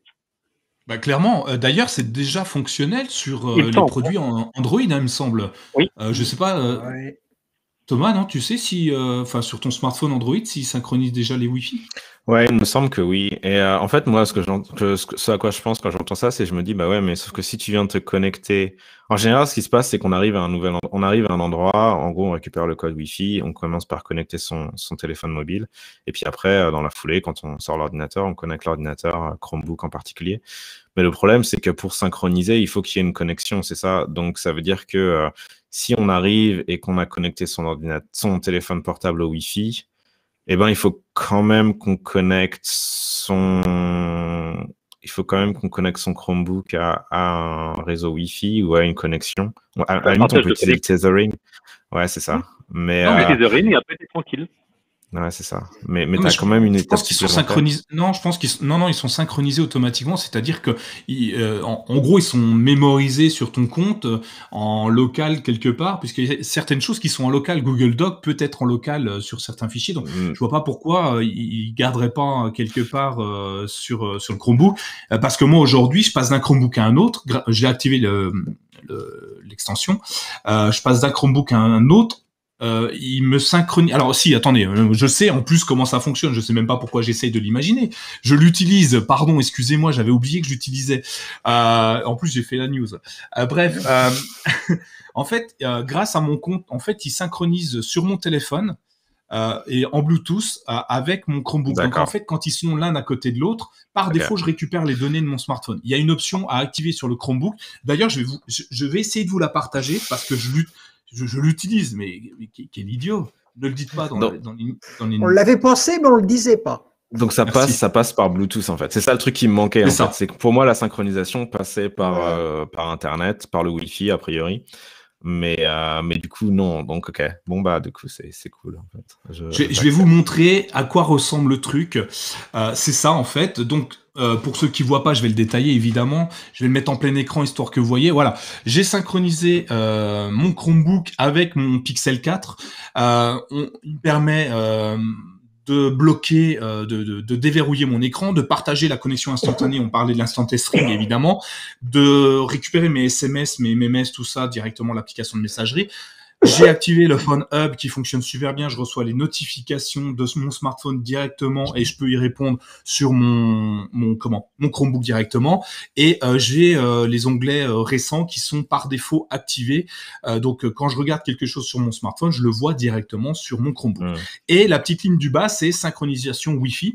Donc ça me permet de synchroniser mon téléphone, mon smartphone à mon Chromebook. Donc en fait, tout ce qui est dans mon téléphone, toutes les clés que j'ai déjà enregistrées sur mon téléphone sont synchronisées sur mon Chromebook via la technologie Bluetooth. Et euh, inversement, ça marche également. Euh, donc ce qui fait que si j'ai connecté l'un ou l'autre, ça va fonctionner. Et il se, il se complète en fait. Donc euh, c'est juste ça. Quand on coche, euh, quand on active la fonctionnalité sur notre smartphone, on nous demande d'activer également le, d'accepter en fait le partage du réseau Wi-Fi. Donc en fait, ce qu'on avait déjà sur le smartphone se bascule sur Chrome OS. Ouais. Ok. Ça va, c'est plus clair? Parfait. Donc c'est génial. Merci Thierry pour cette news hyper intéressante. Euh, que tu nous as amené euh, deux fois. Euh, ensuite, Thomas, je crois, de je comprends, je comprends. Euh, Thomas, tu, je crois que c'est toi qui nous as parlé de cette news. La dernière news, non? Je me ouais. trompe? Ouais, c'est ça. J'ai découvert ça en fait. J'avoue, ça m'arrive de temps en temps d'avoir du mal à suivre avec toutes les nouvelles versions d'Android. Je devrais pas dire ça, mais euh, de temps en temps, je suis, un peu largué. Et en fait, je, je m'étais jamais rendu compte que euh, Android, Android qui tourne sur sur Chrome OS pour alors maintenant c'est le cas de la plupart des Chromebooks hein, qui sont qui, qui, supportent Android. Euh, en fait, ce n'est que a priori Android 9 euh, et et, euh, et, du coup on est déjà à Android 10 euh, et à tel point que euh, pardon on est déjà Android 11 et en fait Android 12 a été annoncé la semaine dernière. donc autant dire que bah, finalement, en fait, Android est arrivé sur Chrome OS, mais n'a jamais vraiment été mis à jour, ou en tout cas a été mis à jour peut-être une fois, et puis ça s'est arrêté là. Euh, et donc là, a priori, il y a euh, Android Police qui a scruté un petit peu le code source de Chrome OS et qui s'est rendu compte que euh, les ingénieurs de chez Google sont en train de préparer la mise à jour d'Android sur Chrome OS, mais qui passerait directement à la version Android 12. Euh, ce qui est assez logique, hein, parce qu'on va pas s'amuser à, à, mettre à jour euh, l'OS sur des versions de, des années précédentes. Donc, pour être très honnête, je sais pas exactement quels sont les enjeux. J'imagine que mettre à jour mettre à jour la version d'Android euh, qui est euh, c'est pas exactement virtualisé mais euh, le, runtime arc qui fait tourner euh, Android sur sur Chrome OS est quand même un petit peu spécifique. Et là du coup on parle de supporter des peut-être pas des milliers mais peut-être probablement maintenant au moins une grosse centaine d'appareils voire peut-être plus. Euh, donc ça pose probablement tout un tas de problèmes de compatibilité matérielle, euh, mais euh, mais c'est marrant de voir que euh, bah, Android est quand même resté figé pendant tout un moment sur euh, sur Chrome OS et que a priori c'est bientôt la fin, même si ça va probablement mettre quelques semaines ou quelques mois à passer. Je sais pas ce que vous en pensez. Laurent, finalement, Android tu, 9, tu as une idée pas... sur sur, ah, bon, sur moi, ça Moi, je trouve ça formidable. Je trouve ça formidable. Oui, oui, non, mais sincèrement, je trouve ça formidable. Euh, je dirais une chose, c'est que peut-être que c'est dû que Google avec euh, Google Store euh, essaye de, de, comment dire, de faire un peu le ménage, je pense aussi. Il y a, aussi ce côté-là, il veut essayer de, de d'enlever euh, des, applications Android qui fonctionnent justement sous neuf et donc euh, peut-être qu'il veut amener toutes ces applications à devenir obsolètes, à, être à dégager, comme on dit, euh, pour trouver que des applications étant mises à jour au plus près d'Android qui est sorti par Google. Mais sinon, c'est très bien. C'est très bien. En plus, on l'utilise tous, je veux dire indirectement, puisqu'on installe tous des, des applications Android sur son Chromebook. Moi, j'ai euh, alors pour, pour répondre à Thomas déjà une première partie, il faut savoir que sur Chrome OS, ils ont énormément de difficultés à passer d'une version à une autre d'Android. Hein. Euh, avant la 9, on devait déjà être à la 7. Je crois qu'on a sauté la 8. Euh, et avant la 7, il y avait rien, je crois. On est passé directement à la 7. Euh, a priori, c'est assez complexe euh, la migration, enfin le passage de l'une à l'autre. Euh, il saute la 11 parce que parce que je ne sais pas pourquoi, euh, ce qui est plutôt judicieux si on passe à la 12. Mais ceci dit, on est à la 9 depuis euh, deux ou trois ans, donc on, on en est. on aurait pu passer à la 10, tu vois. une chose qui me, je ne sais pas si vous avez vu les les, les captures d'écran de Android 12. Euh, moi, je les ai vus et je suis très très enthousiaste. Et si je peux avoir ce que Android 12 propose au smartphone, ça va être assez sympa pour nos Chromebooks. Je, vous peins le tableau, tac tac tac, en trois coups de crayon. Hein, je suis doué maintenant. J'ai un stylet USI Lenovo. Euh, sur, Andro sur Android 12, on va pouvoir mettre des widgets façon, tenez-vous bien, Apple. Vous savez, joli. Avec des, bords arrondis, avec des, interactions à l'intérieur du widget. Bon, c'est pas comme si Android avait lancé les widgets il y a maintenant 15 ans. Euh, mais en fait, ils se sont jamais posé la question. Donc, eh les gars, c'est moche les coins carrés, on peut pas faire autre chose. Non, on va tout changer, mais pas ça. Garde ces trucs moches là où on peut rien faire, garde ça. Bah, sur la Android 12, on est sur quelque chose qui est j'ai du mal, j'ai du mal à mon Android, j'ai mal à mon Android qui, qui, qui, ressemble de plus en plus à un iPhone. L'interface graphique de Android va être arrondie, va être euh, jolie, euh, ce qui n'était pas le cas aujourd'hui. Voilà. ouais, ils vont, enfin, ils vont apporter des choses, et je me dis que c'est peut-être pas anodin de partir sur, Chrome, euh, sur Android 12 sur un Chromebook. Aujourd'hui, j'ai énormément de demandes euh, par mail, par Twitter, par enfin tous les réseaux sociaux ou tous les réseaux qui me disent comment je fais pour mettre euh, un widget sur le bureau de mon Chromebook? Aujourd'hui, c'est complexe. C'est pas que c'est complexe, c'est qu'il faut télécharger une application Android qui permet de mettre des widgets, mais si tu fermes l'application, va falloir la rouvrir quand tu rouvriras ton ordinateur et tu vas devoir replacer tes widgets. Je me dis que, étant donné que notre interface est vide sur Chrome OS, est-ce que les widgets n'auraient pas une place à prendre prépondérante sur nos Chromebooks? Typiquement, j'aimerais bien avoir mon agenda affiché, moi. Euh, plutôt que de l'avoir en bas, j'aimerais bien l'avoir là. J'aimerais bien avoir, euh, je sais pas moi, mes, mes chats euh, dans une fenêtre quelque part euh, en widget qui pourrait être en fond d'écran. Et Android 12 pourrait être la, la réponse à, à, mes questions et aux questions que tout le monde se pose. Je sais pas, Thierry, qu'est-ce que tu en penses? Est-ce que je fabule? Est-ce que j'imagine des trucs qui sont improbables et impensables? Est-ce que ça sert à rien d'avoir des widgets sur un bureau? Non, c'est utile, c'est utile et je suis, je suis d'accord avec toi. Maintenant, je pensais aussi euh, Android 10, une des principales fonctionnalités qui a été apportée par Android 10 était le thème sombre sur Android. Or, Chrome OS commence à apporter aussi le, thème sombre.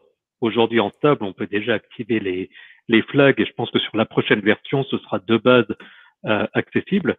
Sauf que ça va s'appliquer que à Chrome OS et pas aux applications Android. Donc, en partant du principe du thème sombre, je pense qu'il y a plein d'autres raisons et en particulier ce que tu disais avec les, widgets, parce qu'aujourd'hui, il y a finalement un bureau qui en gros ne sert à rien. Euh, en, tout cas, quand on est en mode Chromebook, pas en mode tablette. Euh, mais je pense que de toute façon, il y a toujours un souhait d'uniformiser Chrome OS et Android. Euh, donc, je suis pas étonné qu'ils fassent cette, cette bascule.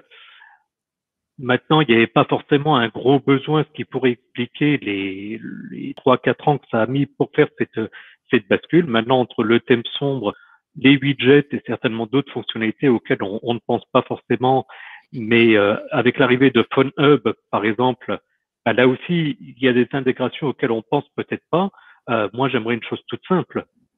Pouvoir euh, téléphoner directement, comme je suis là avec mon casque connecté à mon Chromebook, et pouvoir passer un appel depuis mon Chromebook, mais en utilisant mon téléphone. Ouais. Et tous ces systèmes-là ne pourraient faire que du moment où, euh, on va dire, la version d'Android sur mon, sur mon smartphone est en ligne avec la version Android sur mon Chromebook.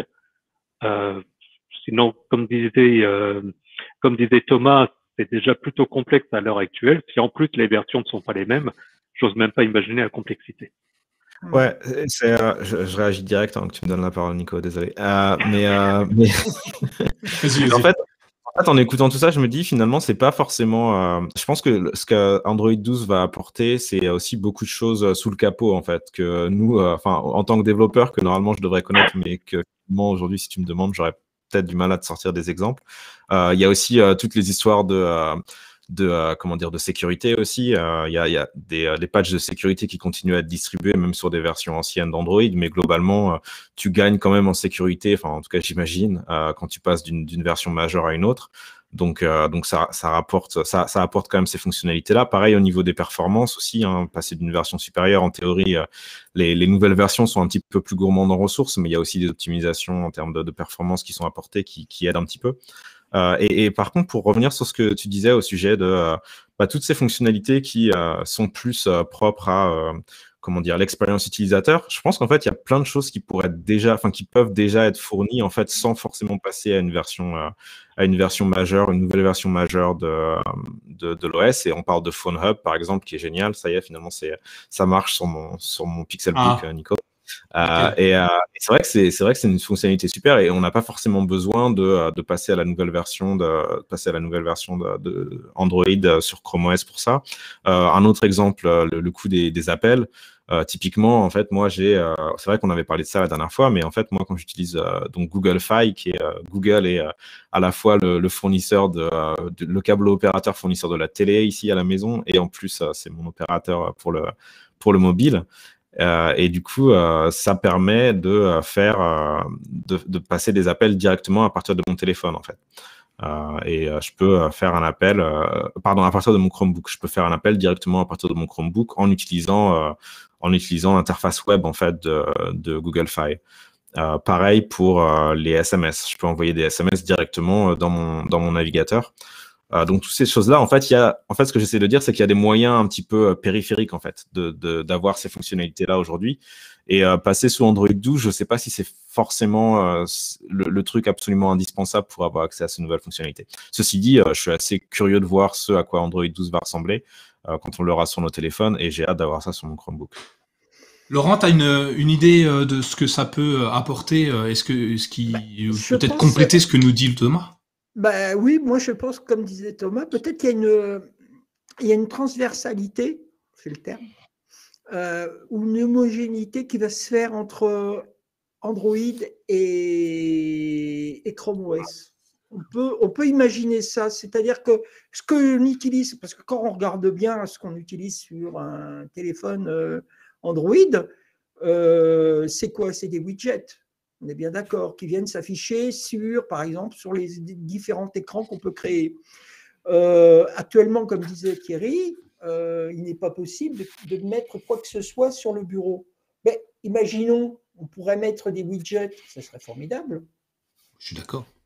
Ah, ah, Mais il faudrait pas en mettre trop, tu vois. J'aimerais pas me retrouver avec un, des tonnes d'icônes à la façon Windows. Non, mais ça serait autre chose. Ça serait autre chose quand même que ce que tu retrouves sur Windows, par exemple, ou sur Apple, les produits Apple, c'est-à-dire des raccourcis. Là, ça serait carrément des widgets. C'est autre chose.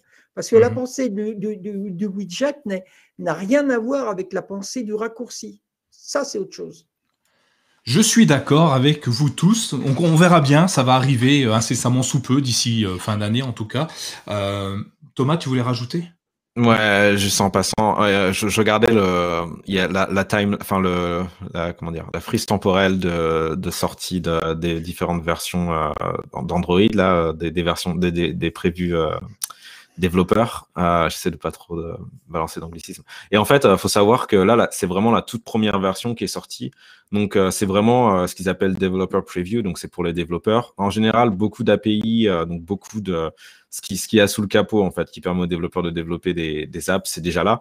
Mais toutes les fonctionnalités, en fait, pour le grand public, on en a vu, on a vu que la partie émergée de l'iceberg. Donc, je pense qu'il faut s'attendre à voir encore de nouvelles à chaque sortie, à chaque itération là qui va arriver dans les semaines à venir jusqu'à jusqu'à en gros fin mai. Euh, il va y avoir des nouvelles fonctionnalités qui vont arriver. Donc, euh, je pense qu'on n'a pas encore tout vu en, ce qui, en, en termes de nouvelles fonctionnalités pour Android 12. Effectivement. Alors on va passer à une autre chose qui tient à cœur à Thierry, c'est le moment Thierry, hein, c'est ça, c'est le Tipeee de Thierry.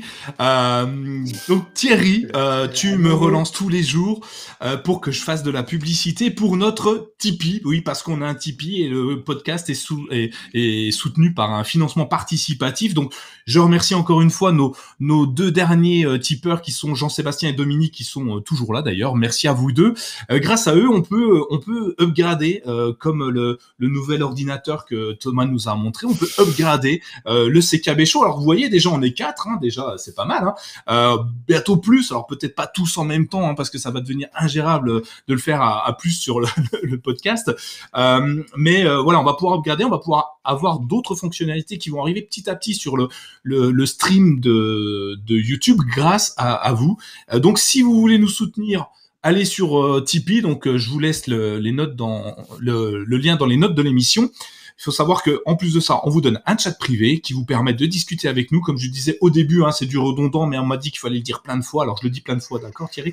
Euh, Donc soutenez-nous sur Tipeee, 1 euro, 2 euros, ce que vous voulez. Il n'y a pas d'obligation, mais ça nous permet de, de pouvoir euh, améliorer un petit peu le contenu qu'on vous donne, tester d'autres produits et, euh, et, et, pourquoi pas vous faire nos retours comme on le fait aujourd'hui, si ça vous plaît. Si vous êtes encore là, c'est que finalement on n'est pas si mauvais que ça. Hein. Une heure et demie avec nous, c'est bien quoi. C'est presque un film, c'est presque un Avenger. Ah non, faut doubler le temps. Bon, on est encore là pendant trois heures. Ah. on continue, on a encore deux trois petites choses à vous donner euh, parce que je, moi j'ai un produit que j'adore chez Google le, le, meilleur du meilleur pour moi, c'est les Chromecast. C'est l'outil le plus, euh, l'investissement que j'ai fait le plus intéressant euh, chez Google, je crois. Euh, rapport qualité-prix, je parle. Hein, étant non, Chromebook, j'adore, hein, je suis fan. Mais les Chromecast sont pour moi des produits qui sont à la portée de tout le monde. Ils sont hyper accessibles et depuis qu'ils ont amélioré leur Chromecast en passant avec le système, avec Google TV, on obtient de plus en plus de choses. Et ces choses-là sont, sont bluffantes. Typiquement, moi j'ai Netflix évidemment sur ma Google TV, j'ai Disney+, j'ai euh, Salto, oui, et je l'ai gardé et je le paye. Attention, euh, c'est fou. Je garde Salto, euh, je paye, euh, je paye ma redevance télé et je paye en plus Salto en France. Je suis sympa quand même. Hein. Je paye même mes impôts en France. Euh, j'ai gardé donc Salto, j'ai mis euh, Molotov TV, j'ai MyCanal, j'ai Canal+, bah, bref, je vous en passe des, des, des mille et des cents. Et euh, il y a quelques temps, j'avais, j'avais rajouté Amazon Prime Video aussi. bref, tout ce qui existe possible en SVOD ou en AVOD en France, je l'ai sur ma Chromecast. Et dernièrement, j'ai rajouté un truc de dingue. Tu me croiras pas, Thomas.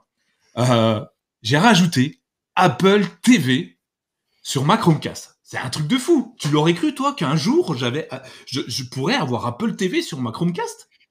Ouais, c'est assez incroyable. Euh, bon, faut dire que euh, YouTube est présent sur Google TV, sur Apple TV depuis un petit moment. Donc finalement, on pouvait se dire que c'était que euh, la, réciprocité de, Apple. Mais, euh, mais comme tu le dis, c'est vrai que c'est assez, euh, assez incroyable. On, avait vu aussi iTunes, non pas iTunes, comment ça s'appelle? Apple Music arriver aussi sur, sur Android. Mais il y a quand même pas beaucoup de... N'y a pas beaucoup de. C'est un peu la blague d'ailleurs en tant que développeur Android de dire je vais aller bosser chez Apple en tant que développeur Android. On, est deux, on travaille sur, on travaille sur Apple Music.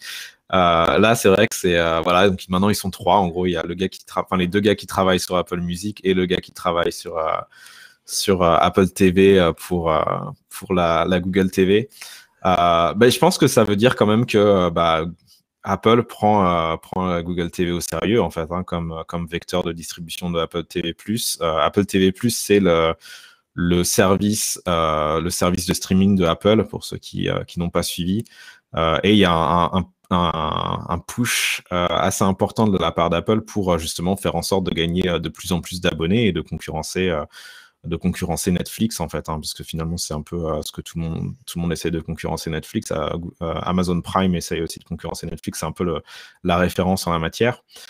Et donc ils se disent qu'ils bah, ils peuvent pas faire le, les, frais de, de sauter sauter Google TV. Euh, donc voilà, je serais curieux de voir en termes de téléchargement, en termes de, nouveaux abonnés, euh, ce que Google TV représente pour Apple TV+. Mais, euh, mine de rien, euh, j'imagine que tu l'as installé et donc du coup tu t'es abonné, Nico. Donc tu payes, tu donnes de l'argent à Apple, tous les mois pour, pour regarder Apple TV+. Non, non, non. je, je l'ai installé. Il y a 7 jours gratuits. Alors, il faut, euh, c'est bien. Euh, ils ont beaucoup d'abonnés parce qu'en fait, ils l'ont poussé à tous leurs abonnés, à tous leurs clients euh, qui possèdent des, des produits. Au-delà de ça, il, manque le contenu. On, on, reproche, on en parle un petit peu, on reproche un, un système chez Google de manquer de contenu et donc de ne pas pouvoir réussir et percer sur son domaine. On manque de contenu, même si les contenus sont plutôt de qualité. moi, je ne l'ai pas. Je, je, crois que Laurent pourra nous en parler un petit peu. Mais moi, j'ai une vision de ça qui est, qui est qui va peut-être surprendre des gens, mais euh, je me pose deux ou trois questions. C'est pourquoi euh, Apple TV arrive sur un Chrome, une Chromecast, une clé Chromecast? Pourquoi? Quel est l'intérêt de, Apple? Bon, on l'a tous compris, ils ont un bon marché, ils ont tous leurs abonnés, euh, tous leurs clients qui, utilisent leur Apple TV, et encore, a priori, c'est pas non plus la fête. Hein. Ils ont beaucoup d'abonnés, mais ils sont tous gratuits. Donc du coup, ils essayent de, choper un autre marché parce que les Chromecast, ben, c'est un succès commercial. Hein. C'est pas moi qui le dis, hein. c'est un très très gros succès. D'ailleurs, Amazon a même lancé son propre produit histoire de ne pas pas être distancé par par Google. Et euh, pour moi, je pense qu'Apple, il y a deux solutions. Soit ils se disent, bon, allez, on va se faire encore un peu plus de thunes, parce que de toute façon, c'est un peu notre objectif, et comme toutes les entreprises, hein, je ne leur jette pas la pierre, bien au contraire. Euh, ou ils sont en train de se dire, bon, le service, là, il est un peu aux abois, il faut qu'on trouve des abonnés, parce que l'année se finit de ceux qui sont gratuits, là. C'était l'année dernière que ça a été lancé. Ça y est, ils terminent leur année gratuite. Combien il y en a qui vont vraiment s'abonner pour une ou deux séries dans l'année? Euh, peut-être plus, hein, je, je peut-être qu'on va me détester pour ça, on va me jeter des cailloux euh, la prochaine fois, mais il y a peu de séries, il y a peu de, il y a peu de choses, et je me dis que c'est peut-être euh, le coup de, comment on appelle ça, le, dernier coup à jouer pour Apple avant de fermer Apple TV+. Et ce serait dommage parce que ils, se centrent vraiment, enfin ils essayent de, de changer de façon de, de gagner de l'argent. Ils passent du hardware au service de plus en plus, et ben ce serait un aveu d'échec qui serait quand même assez cuisant et assez important, sachant qu'ils ont mis de l'argent dedans. Je sais pas, Laurent, euh, est-ce que tu as la même vision que moi ou, oui, j'extrapole et que j'exagère énormément? non, non, pas du tout, pas du tout, parce que bon, il faut quand même savoir qu'une, euh, comment dire, un boîtier d'Apple TV, ça coûte environ 300, 250, 300 euros. Hein euh, faut pas, faut pas oublier. La Google TV, elle n'a pas ce prix-là. Hein, c'est 60, 70 euros maximum et encore. Euh, je veux dire par là que, c'est vrai que les, comment dire, moi j'y suis abonné parce que j'avais euh, quand était sorti le petit boîtier noir parce qu'au début il était même pas, il était, c'était même pas un boîtier noir, c'était, ça ressemblait à, une, un gros boîtier comme on pouvait mettre des, euh, comment dire, des DVD, voilà. C'était un petit peu un Mac Mini, pour ceux qui connaissent un petit peu, mais un peu plus fin. Ça, c'était le premier modèle. Puis après, bah, ils se sont, un petit peu euh, réduits. Et puis bon, ils maintenant, c'est des boîtiers qui sont des petits carrés noirs. Mais ce que je veux dire par là, c'est que quand même, c'est cher. C'est cher. Et puis, bon, euh, je veux dire, euh, acheter un tel produit pour avoir, et à l'époque, il n'y avait pas toute cette vidéo, il y avait quoi? Il y avait la musique, des films qu'on pouvait louer, oui, euh, ou acheter, et puis des séries. Bon, c'était pas à l'époque euh, où, comme aujourd'hui, il y a, euh, il y a pléthore de séries. Alors, retrouver Apple TV, l'Apple TV sur Google TV, ça ne m'étonne pas. Comme tu disais, je pense que Apple se pose des questions de savoir comment ils vont pérenniser l'investissement qu'ils ont fait. Et cette manière-là montre bien que là aussi, euh, Google a bien joué, c'est-à-dire il a proposé un produit qui était facile à utiliser, facile à installer, euh, proposant des produits qui vont des applications passant par les séries, les films et j'en passe et des meilleurs, et qui peuvent être utilisés par tout le monde, aussi bien les enfants que par les adultes. Ça, c'est ça. On, est sur un, un produit euh, comme la plupart des produits euh, Google, très très simple d'accès. Pour euh, la petite blague, on a aussi, bah, je le disais, j'ai installé Amazon Prime Video et depuis lundi cette semaine, Amazon Music est également disponible sur Chromecast avec Google TV pour l'instant, puis par la suite sur tous les appareils Android TV et Google TV. Pareil, même, explication, hein, je vous la refais pas. Est-ce que Amazon n'est pas à la peine avec Amazon Music face à iTunes, face à Spotify, face à, des concurrents assez forts et même euh, à YouTube Music? Et c'est assez amusant de voir que, euh, que alors autant pour Apple TV, euh, Google n'a rien, n'a pas de produit en face. Il y avait les originales de, originales de, YouTube, mais qui sont passés un petit peu à la trappe comme pas mal de produits chez Google. par contre, Amazon Music, ils ont un concurrent, ils ont YouTube Music. Enfin, je sais pas si on peut appeler ça un concurrent, mais finalement, c'est, ils marchent sur les mêmes plates-bandes. Et là, c'est assez bluffant de voir que Amazon et Google deviennent des potes alors qu'ils sont euh, plus détestés depuis toujours. Hein. Va chercher une clé Chromecast off. Pas, tout à fait. Ah, va chercher une clé Chromecast sur Amazon. T'en trouveras que des fausses, enfin que ou alors des Fire Stick. Mais euh, voilà, ils s'aiment moi non plus. Alexa d'un côté, Google de l'autre. Je vous avais dit que je les dirais les deux. Euh, et euh, c'est Ouais, mais ça, ça marche pas, ça. Et euh, je sais pas, Thierry, toi, comment tu vois le, le fait que des, des produits tiers arrivent, des services tiers arrivent sur, euh, sur Google euh, TV et euh, qu'est-ce que ça présage pour eux, du bon, du mauvais Ou c'est meilleur pour Google ou pour les autres? Bon, déjà, première chose, je vois que tu commences à croquer dans la pomme. Heureusement que tu n'es pas Blanche-Neige. je trouverais mon prince.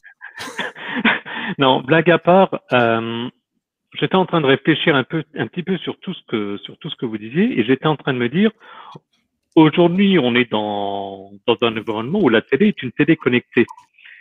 Et si on prend les, les grandes marques, donc LG, Samsung, Philips, euh, et, et j'en passe des meilleurs, dans la majorité des cas, les télés sont compatibles Android TV.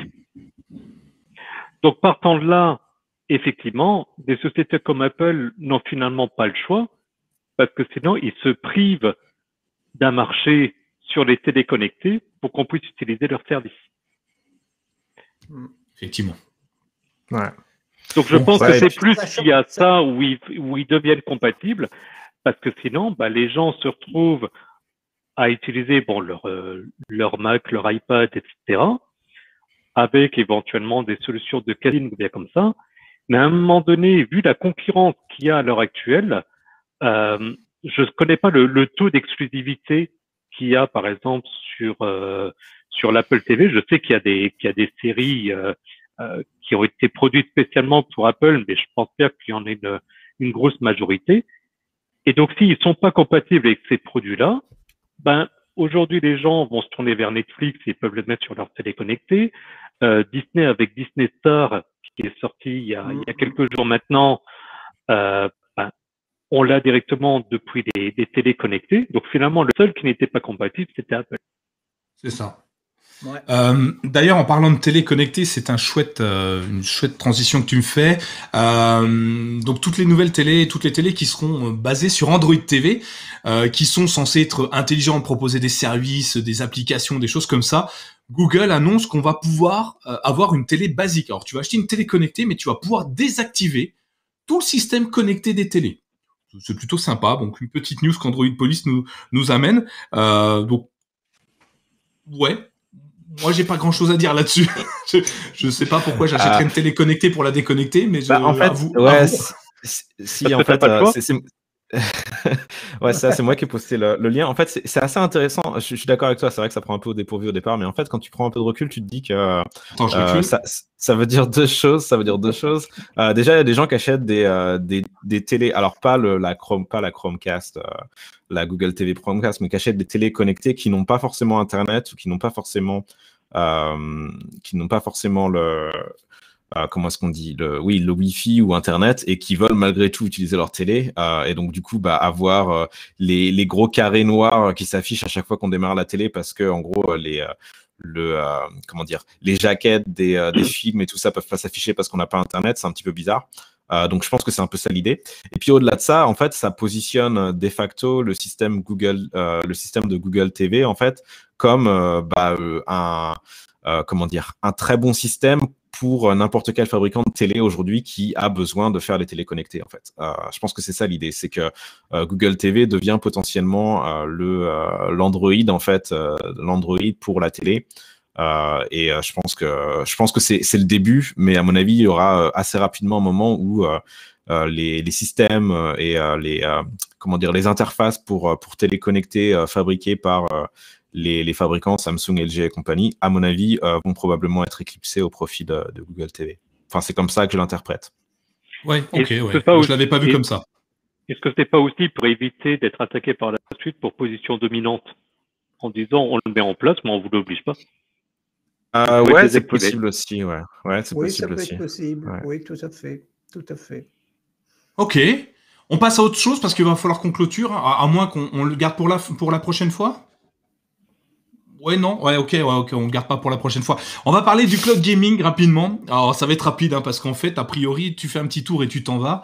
Euh, c'est un peu, c'est un peu l'idée du cloud gaming. Alors moi, je suis, je suis très très fan euh, de Stadia. Euh, c'est ma plateforme préférée. Alors vous me direz, Normal, t'es sur Chromebook, t'es piqué Google, t'as un tatouage Google, t'as un smartphone Pixel, t'as une Chromecast, t'as des Google Home partout, enfin t'as des lumières qui s'allument quand tu lui dis bonjour. Bref, oui, je suis d'accord, je suis un peu piqué Google, mais je sais être objectif, en tout cas j'espère.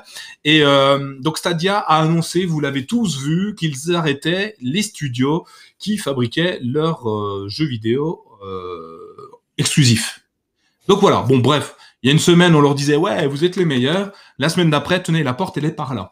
On va fermer le studio et merci au revoir. Alors moi je pense que c'est pas grave. Sincèrement, je sais que ça va pas être très très grave. Google annonce plus d'une centaine de jeux euh, disponibles euh, dans l'année. Euh, annonce des fonctionnalités arrivent de plus en plus très souvent. Et mais Bloomberg est pas d'accord avec moi. Pour eux, c'est la fin de Stadia.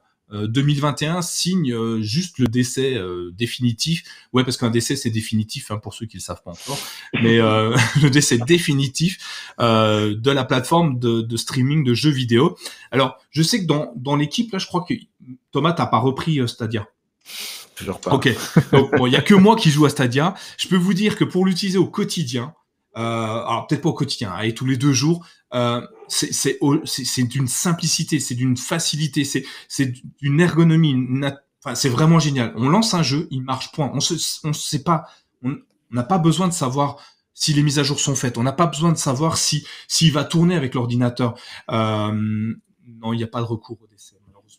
Euh, je réponds à Dominique. Euh, on n'a pas besoin de savoir comment ça fonctionne. On a une connexion internet plus ou moins stable, hein, c'est pas très grave. Moi, je joue en 4G, euh, je vais jouer en 5G. Ah, l'antenne est passée 5G. Euh, et euh, du coup, ça fonctionne. Point. Je lance mon jeu, je, lance un, un, jeu triple A. Je m'en fiche de savoir la configuration que j'ai, ça fonctionne. En plus, c'était très très mal communiqué. Euh, on ne sait toujours pas qu'il y a une version gratuite de Google Stadia et une version euh, dite payante. La version gratuite, on peut jouer à tous les jeux, faut juste les acheter, c'est tout. Euh, c'est normal, on t'offre la console, mais on va pas non plus t'offrir le jeu. Euh, il faut gagner de l'argent. Le fait de virer le studio, ça veut pas dire qu'on reviendra pas dessus plus tard. Enfin, vous me direz à la fin si vous êtes d'accord avec moi. Ça veut pas dire que dans un an, deux ans, trois ans, on va pas recommencer un studio. Aujourd'hui, on va dépenser de l'argent pour obtenir des licences, des droits, des peut-être des exclusivités d'autres d'autres produits. Aujourd'hui, on voit que les gros jeux arrivent sur Stadia. Cyberpunk, par exemple, euh, qui, a super bien marché. J'ai fini le jeu, c'est le premier jeu que je finis de ma vie. Euh, sur Stadia, euh, on va avoir des nouveautés qui arrivent. Alors, je les ai pas en tête, mais pas mal de nouveautés. Pour moi, Google Stadia n'est pas mort, bien bien loin de là. Il va rationaliser ses coûts pour essayer de, ramener l'argent où il y en a besoin pour aider les développeurs à, à, créer leur propre jeu pour euh, amener d'autres jeux, d'autres fonctionnalités. Bref, Google Stadia pour moi n'est pas mort. Je ne suis pas d'accord avec Bloomberg. Est-ce que euh, quelqu'un veut, veut, veut, réagir sur ça? Est-ce que vous êtes d'accord avec Bloomberg ou pas? Euh, Personne? Non, vous. Vas-y Thierry, dis-moi. Est-ce que tu es d'accord avec, Bloomberg? Je. Il y a une chose qui m'étonne avec Stadia. Alors, on a beaucoup parlé sur la communication qui était mauvaise, etc. Euh, je pense qu'il y a une chose qui pourrait faire, qui serait relativement simple, où aujourd'hui, il y a peu de choses près, aucune plateforme qui s'est lancée, et pourtant il y a de la demande, c'est le rétro gaming. Je ne comprends pas, je ne comprends Alors, pas. Ils ont oui. des jeux, euh, pas rétro gaming, mais euh, un petit peu à l'ancienne. Euh, c'est des jeux euh, façon où tu déplaces ton personnage. Je, Gaëtan serait là, il, il m'insulterait parce que je donne pas les bons termes. Mais tu déplaces ton personnage en 2D, en fait, à, oui, à, à l'ancienne. Mais oui, mais scrolling horizontal, ça s'appelle. Voilà, comme tu dis, euh, du scrolling horizontal. mais un partenariat avec Sony, un partenariat avec Sega, un partenariat avec Nintendo, c'est peut-être plus compliqué parce qu'ils sont pas très partenariats, mais pour démarrer, je me dis justement quelque chose qui est dans le cloud, où il y a juste une manette, bien qu'on peut jouer sur son téléphone, sa tablette, et qu'on peut jouer un, un, Mario Bros ou un Zelda ou un Final Fantasy VII ou, enfin voilà tous ces types de jeux, je suis convaincu qu'il y a un public. Sur Switch, ils ont sorti Bubble Bobble. Aujourd'hui, Bubble Bobble, alors ils l'ont un petit peu remixé, mais ils le vendent 40 euros. Oui, enfin, si les gens sont prêts à mettre 40 euros pour Bubble Bobble, l'abonnement il a l'abonnement il a combien? 10 euros par mois, je crois. 10 euros par mois, oui. Ouais. Les gens sont prêts, je pense, à mettre 10 euros par mois en disant je peux rejouer à mes jeux Atari, Super NES, voire même encore plus anciens. il y aurait tellement de possibilités. Je pense pas que toutes les consoles doivent forcément sortir du triple A. Nintendo ne sort pas des triple A. effectivement. oui, oui, ça marche. Et donc, ouais, je, suis d'accord avec toi. Euh, je suis d'accord avec toi. C'est, ça peut être une bonne idée. Pourquoi pas Après, il faut, Ouais, je sais, c'est le quatrième aujourd'hui, il faut, moi, arrêter. Voilà. Alors, on va, on va finir sur le cloud gaming. Une autre news qui va passer très très vite parce que le cloud gaming, c'est Stadia, c'est xCloud avec Microsoft, mais c'est aussi, peut-être, un jour ou pas, on sait pas, Amazon avec Luna. Oui, le PDG d'Amazon vient de quitter le navire. Euh, il se dit, ouais, non, en fait, j'y crois pas trop, je m'en vais. Voilà. En fait, c'était juste une news pour tacler Amazon. Oh, j'ai rien à dire dessus. Euh, Qu'est-ce que c'est Ils communiquent mal, ils, comme Google, ils savent pas trop où aller. Est-ce qu'ils ont les moyens? Est-ce qu'ils ont pas les moyens? Je sais pas trop. Voilà, c'était juste une news comme ça, Thomas. Je sais pas, t'as l'air de t'amuser. Ouais, non, ils ont les moyens. je peux te dire ils ont ils ont les moyens. Euh, je sais pas exactement en fait. J'avais pas j'avais pas suivi cette euh, cette nouvelle. Euh, je suis assez curieux. Je, je pense qu'il faut pas trop chercher à tirer de conclusion en fait de cette nouvelle-là. À mon avis, euh, euh, c'est pas une très très bonne chose forcément hein, quand le PDG euh, quitte euh, quelque chose qui vient d'être lancé comme ça. Mais j'ai du mal à croire que Luna, enfin, ils viennent ils viennent à peine d'arriver. À mon avis, ils ont encore au moins quelques années devant eux avant de de décider s'ils ont envie d'investir plus ou d'arrêter. Et euh, j'ai du mal à croire, étant donné la stratégie d'Amazon euh, sur Twitch et compagnie, que euh, dans quelques, quelques années, ils se disent bah non, en fait, le, vidéo, le jeu vidéo, on pense pas que ce soit un, un marché d'avenir. Je pense que clairement, à mon avis, Luna, c'est c'est là pour un moment et la marque Luna, à mon avis, va rester, va rester pendant un moment. Je pense aussi, hein, mais euh, en marque blanche, peut-être comme Stadia, on ne sait pas. Hein, peut-être qu'ils vendront leurs produits. Euh. D'ailleurs, pour Stadia, juste pour la petite histoire, euh, par défaut, je ne sais pas si vous avez acheté un Chromebook dernièrement ou restauré un Chromebook. Par défaut, ils installent l'icône Stadia directement sur l'étagère. Euh, c'est assez amusant. Euh, donc c'est une petite icône ronde rouge avec le symbole Stadia. Euh, et c'est amusant que ça soit par défaut installé comme une application native sur n'importe quel appareil. Et moi ça m'a amusé. J'ai restauré un Spin 13 la semaine dernière. Je me suis retrouvé avec le logo en plein milieu. Hein, je peux pas le louper. Rouge. si je le loupe, j'ai un gros problème quoi. Et il est en plein milieu de mon écran. Enfin voilà. Je pense qu'on a fait le tour. Qu'est-ce que vous en pensez les amis? Ouais. Ouais. On a fait le tour. Euh, du coup, je tenais à vous remercier d'avoir participé à ce grand CKB Show deux heures. Je remercie tous ceux qui ont été avec nous pendant deux heures. Donc c'est exceptionnel. Hein. Je je sais même pas si je vais pas le découper en deux émissions pour le pour pour le CKB Show à l'oral. Euh, je où est-ce qu'on peut vous retrouver mutuellement, euh, Thierry euh, Où est-ce que je peux te poser des questions? Et où est-ce que je peux être d'accord avec toi? Vous pouvez toujours être d'accord avec moi, c'est avec plaisir, et même des fois ne pas être d'accord avec moi. Euh, le plus simple, c'est de passer par, euh, par mon compte Twitter. Donc, tu mettras le, le compte dans, dans les notes de l'émission. Voilà, je serai ravi d'échanger avec vous. Parfait, je le mettrai effectivement. Laurent, est-ce que tu veux qu'on échange avec toi ou tu veux rester discret euh, Non, non, non, ça va très bien. Euh, bah, avec Robot T9000. Je mettrai aussi sur Twitter, je remettrai le lien. Euh, Thomas, toi, on sait qu'on te retrouve toujours au même endroit. Je te laisse le dire. Euh, ouais, moi c'est Panda sur Twitter. Et d'ailleurs, tu as vu qu'on a fait un nouvel épisode de hashtag. Ah, je donc voilà, ça y est, on s'est enfin remis à, faire des épisodes. Donc hashtags, euh, hashtags du bas pod pour nous retrouver. Non, d'ailleurs, en un seul mot, pardon. Hashtag pod sur Twitter pour nous retrouver avec moi et mon père Stéphane pour parler des, réseaux sociaux. Voilà. Voilà. Et il y aura un petit clin d'œil parce que maintenant on est sur les réseaux sociaux, nous aussi. Hein. Le prochain, faudra nous critiquer euh, sur hashtag. On, va essayer de trouver un truc pour que vous parliez de nous. Ça va faire le buzz aussi. Euh, moi, vous me retrouvez sur Nico Chromebook euh, sur Twitter, mais évidemment sur mychromebook.fr. Donc, vous, vous retrouvez nos, nos, nos, nos discrétions, nos, nos échanges, nos articles tous les jours. Thierry de la domotique, euh, Laurent, tout et n'importe quoi sur Google et, et, et. Moi, pareil, hein, sur tout et n'importe quoi. Vous retrouvez euh, un petit coucou à Stéphane qui euh, rejoint l'équipe avec deux articles déjà et qui va nous en faire plein d'autres. Et puis Gaëtan qui nous parle de Stadia. Donc vous retrouvez tout le monde sur mychromebook.fr. Voilà, je crois qu'on a fait le tour. Je vous remercie, euh, je vous remercie tous de nous avoir suivis, de nous avoir écoutés jusqu'au bout parce que c'était long. Et si jamais vous voulez parler du Tipeee, au fait Thierry, on n'a pas parlé du Tipeee, du de Thierry. Euh, si vous voulez, nous aider dans le, le financement participatif, allez-y, quelques euros par mois, ça nous fera du bien, ça nous permettra d'améliorer nos connexions internet parce que je vois qu'on est flou de temps en temps et puis que ça coupe. Alors n'hésitez pas, mychromebook.fr, euh, Tipeee, enfin bref, vous trouvez les, le lien dans les notes de l'émission. Je vous dis à tous euh, bonne soirée, merci de nous avoir suivis et à la prochaine. Salut Salut Ciao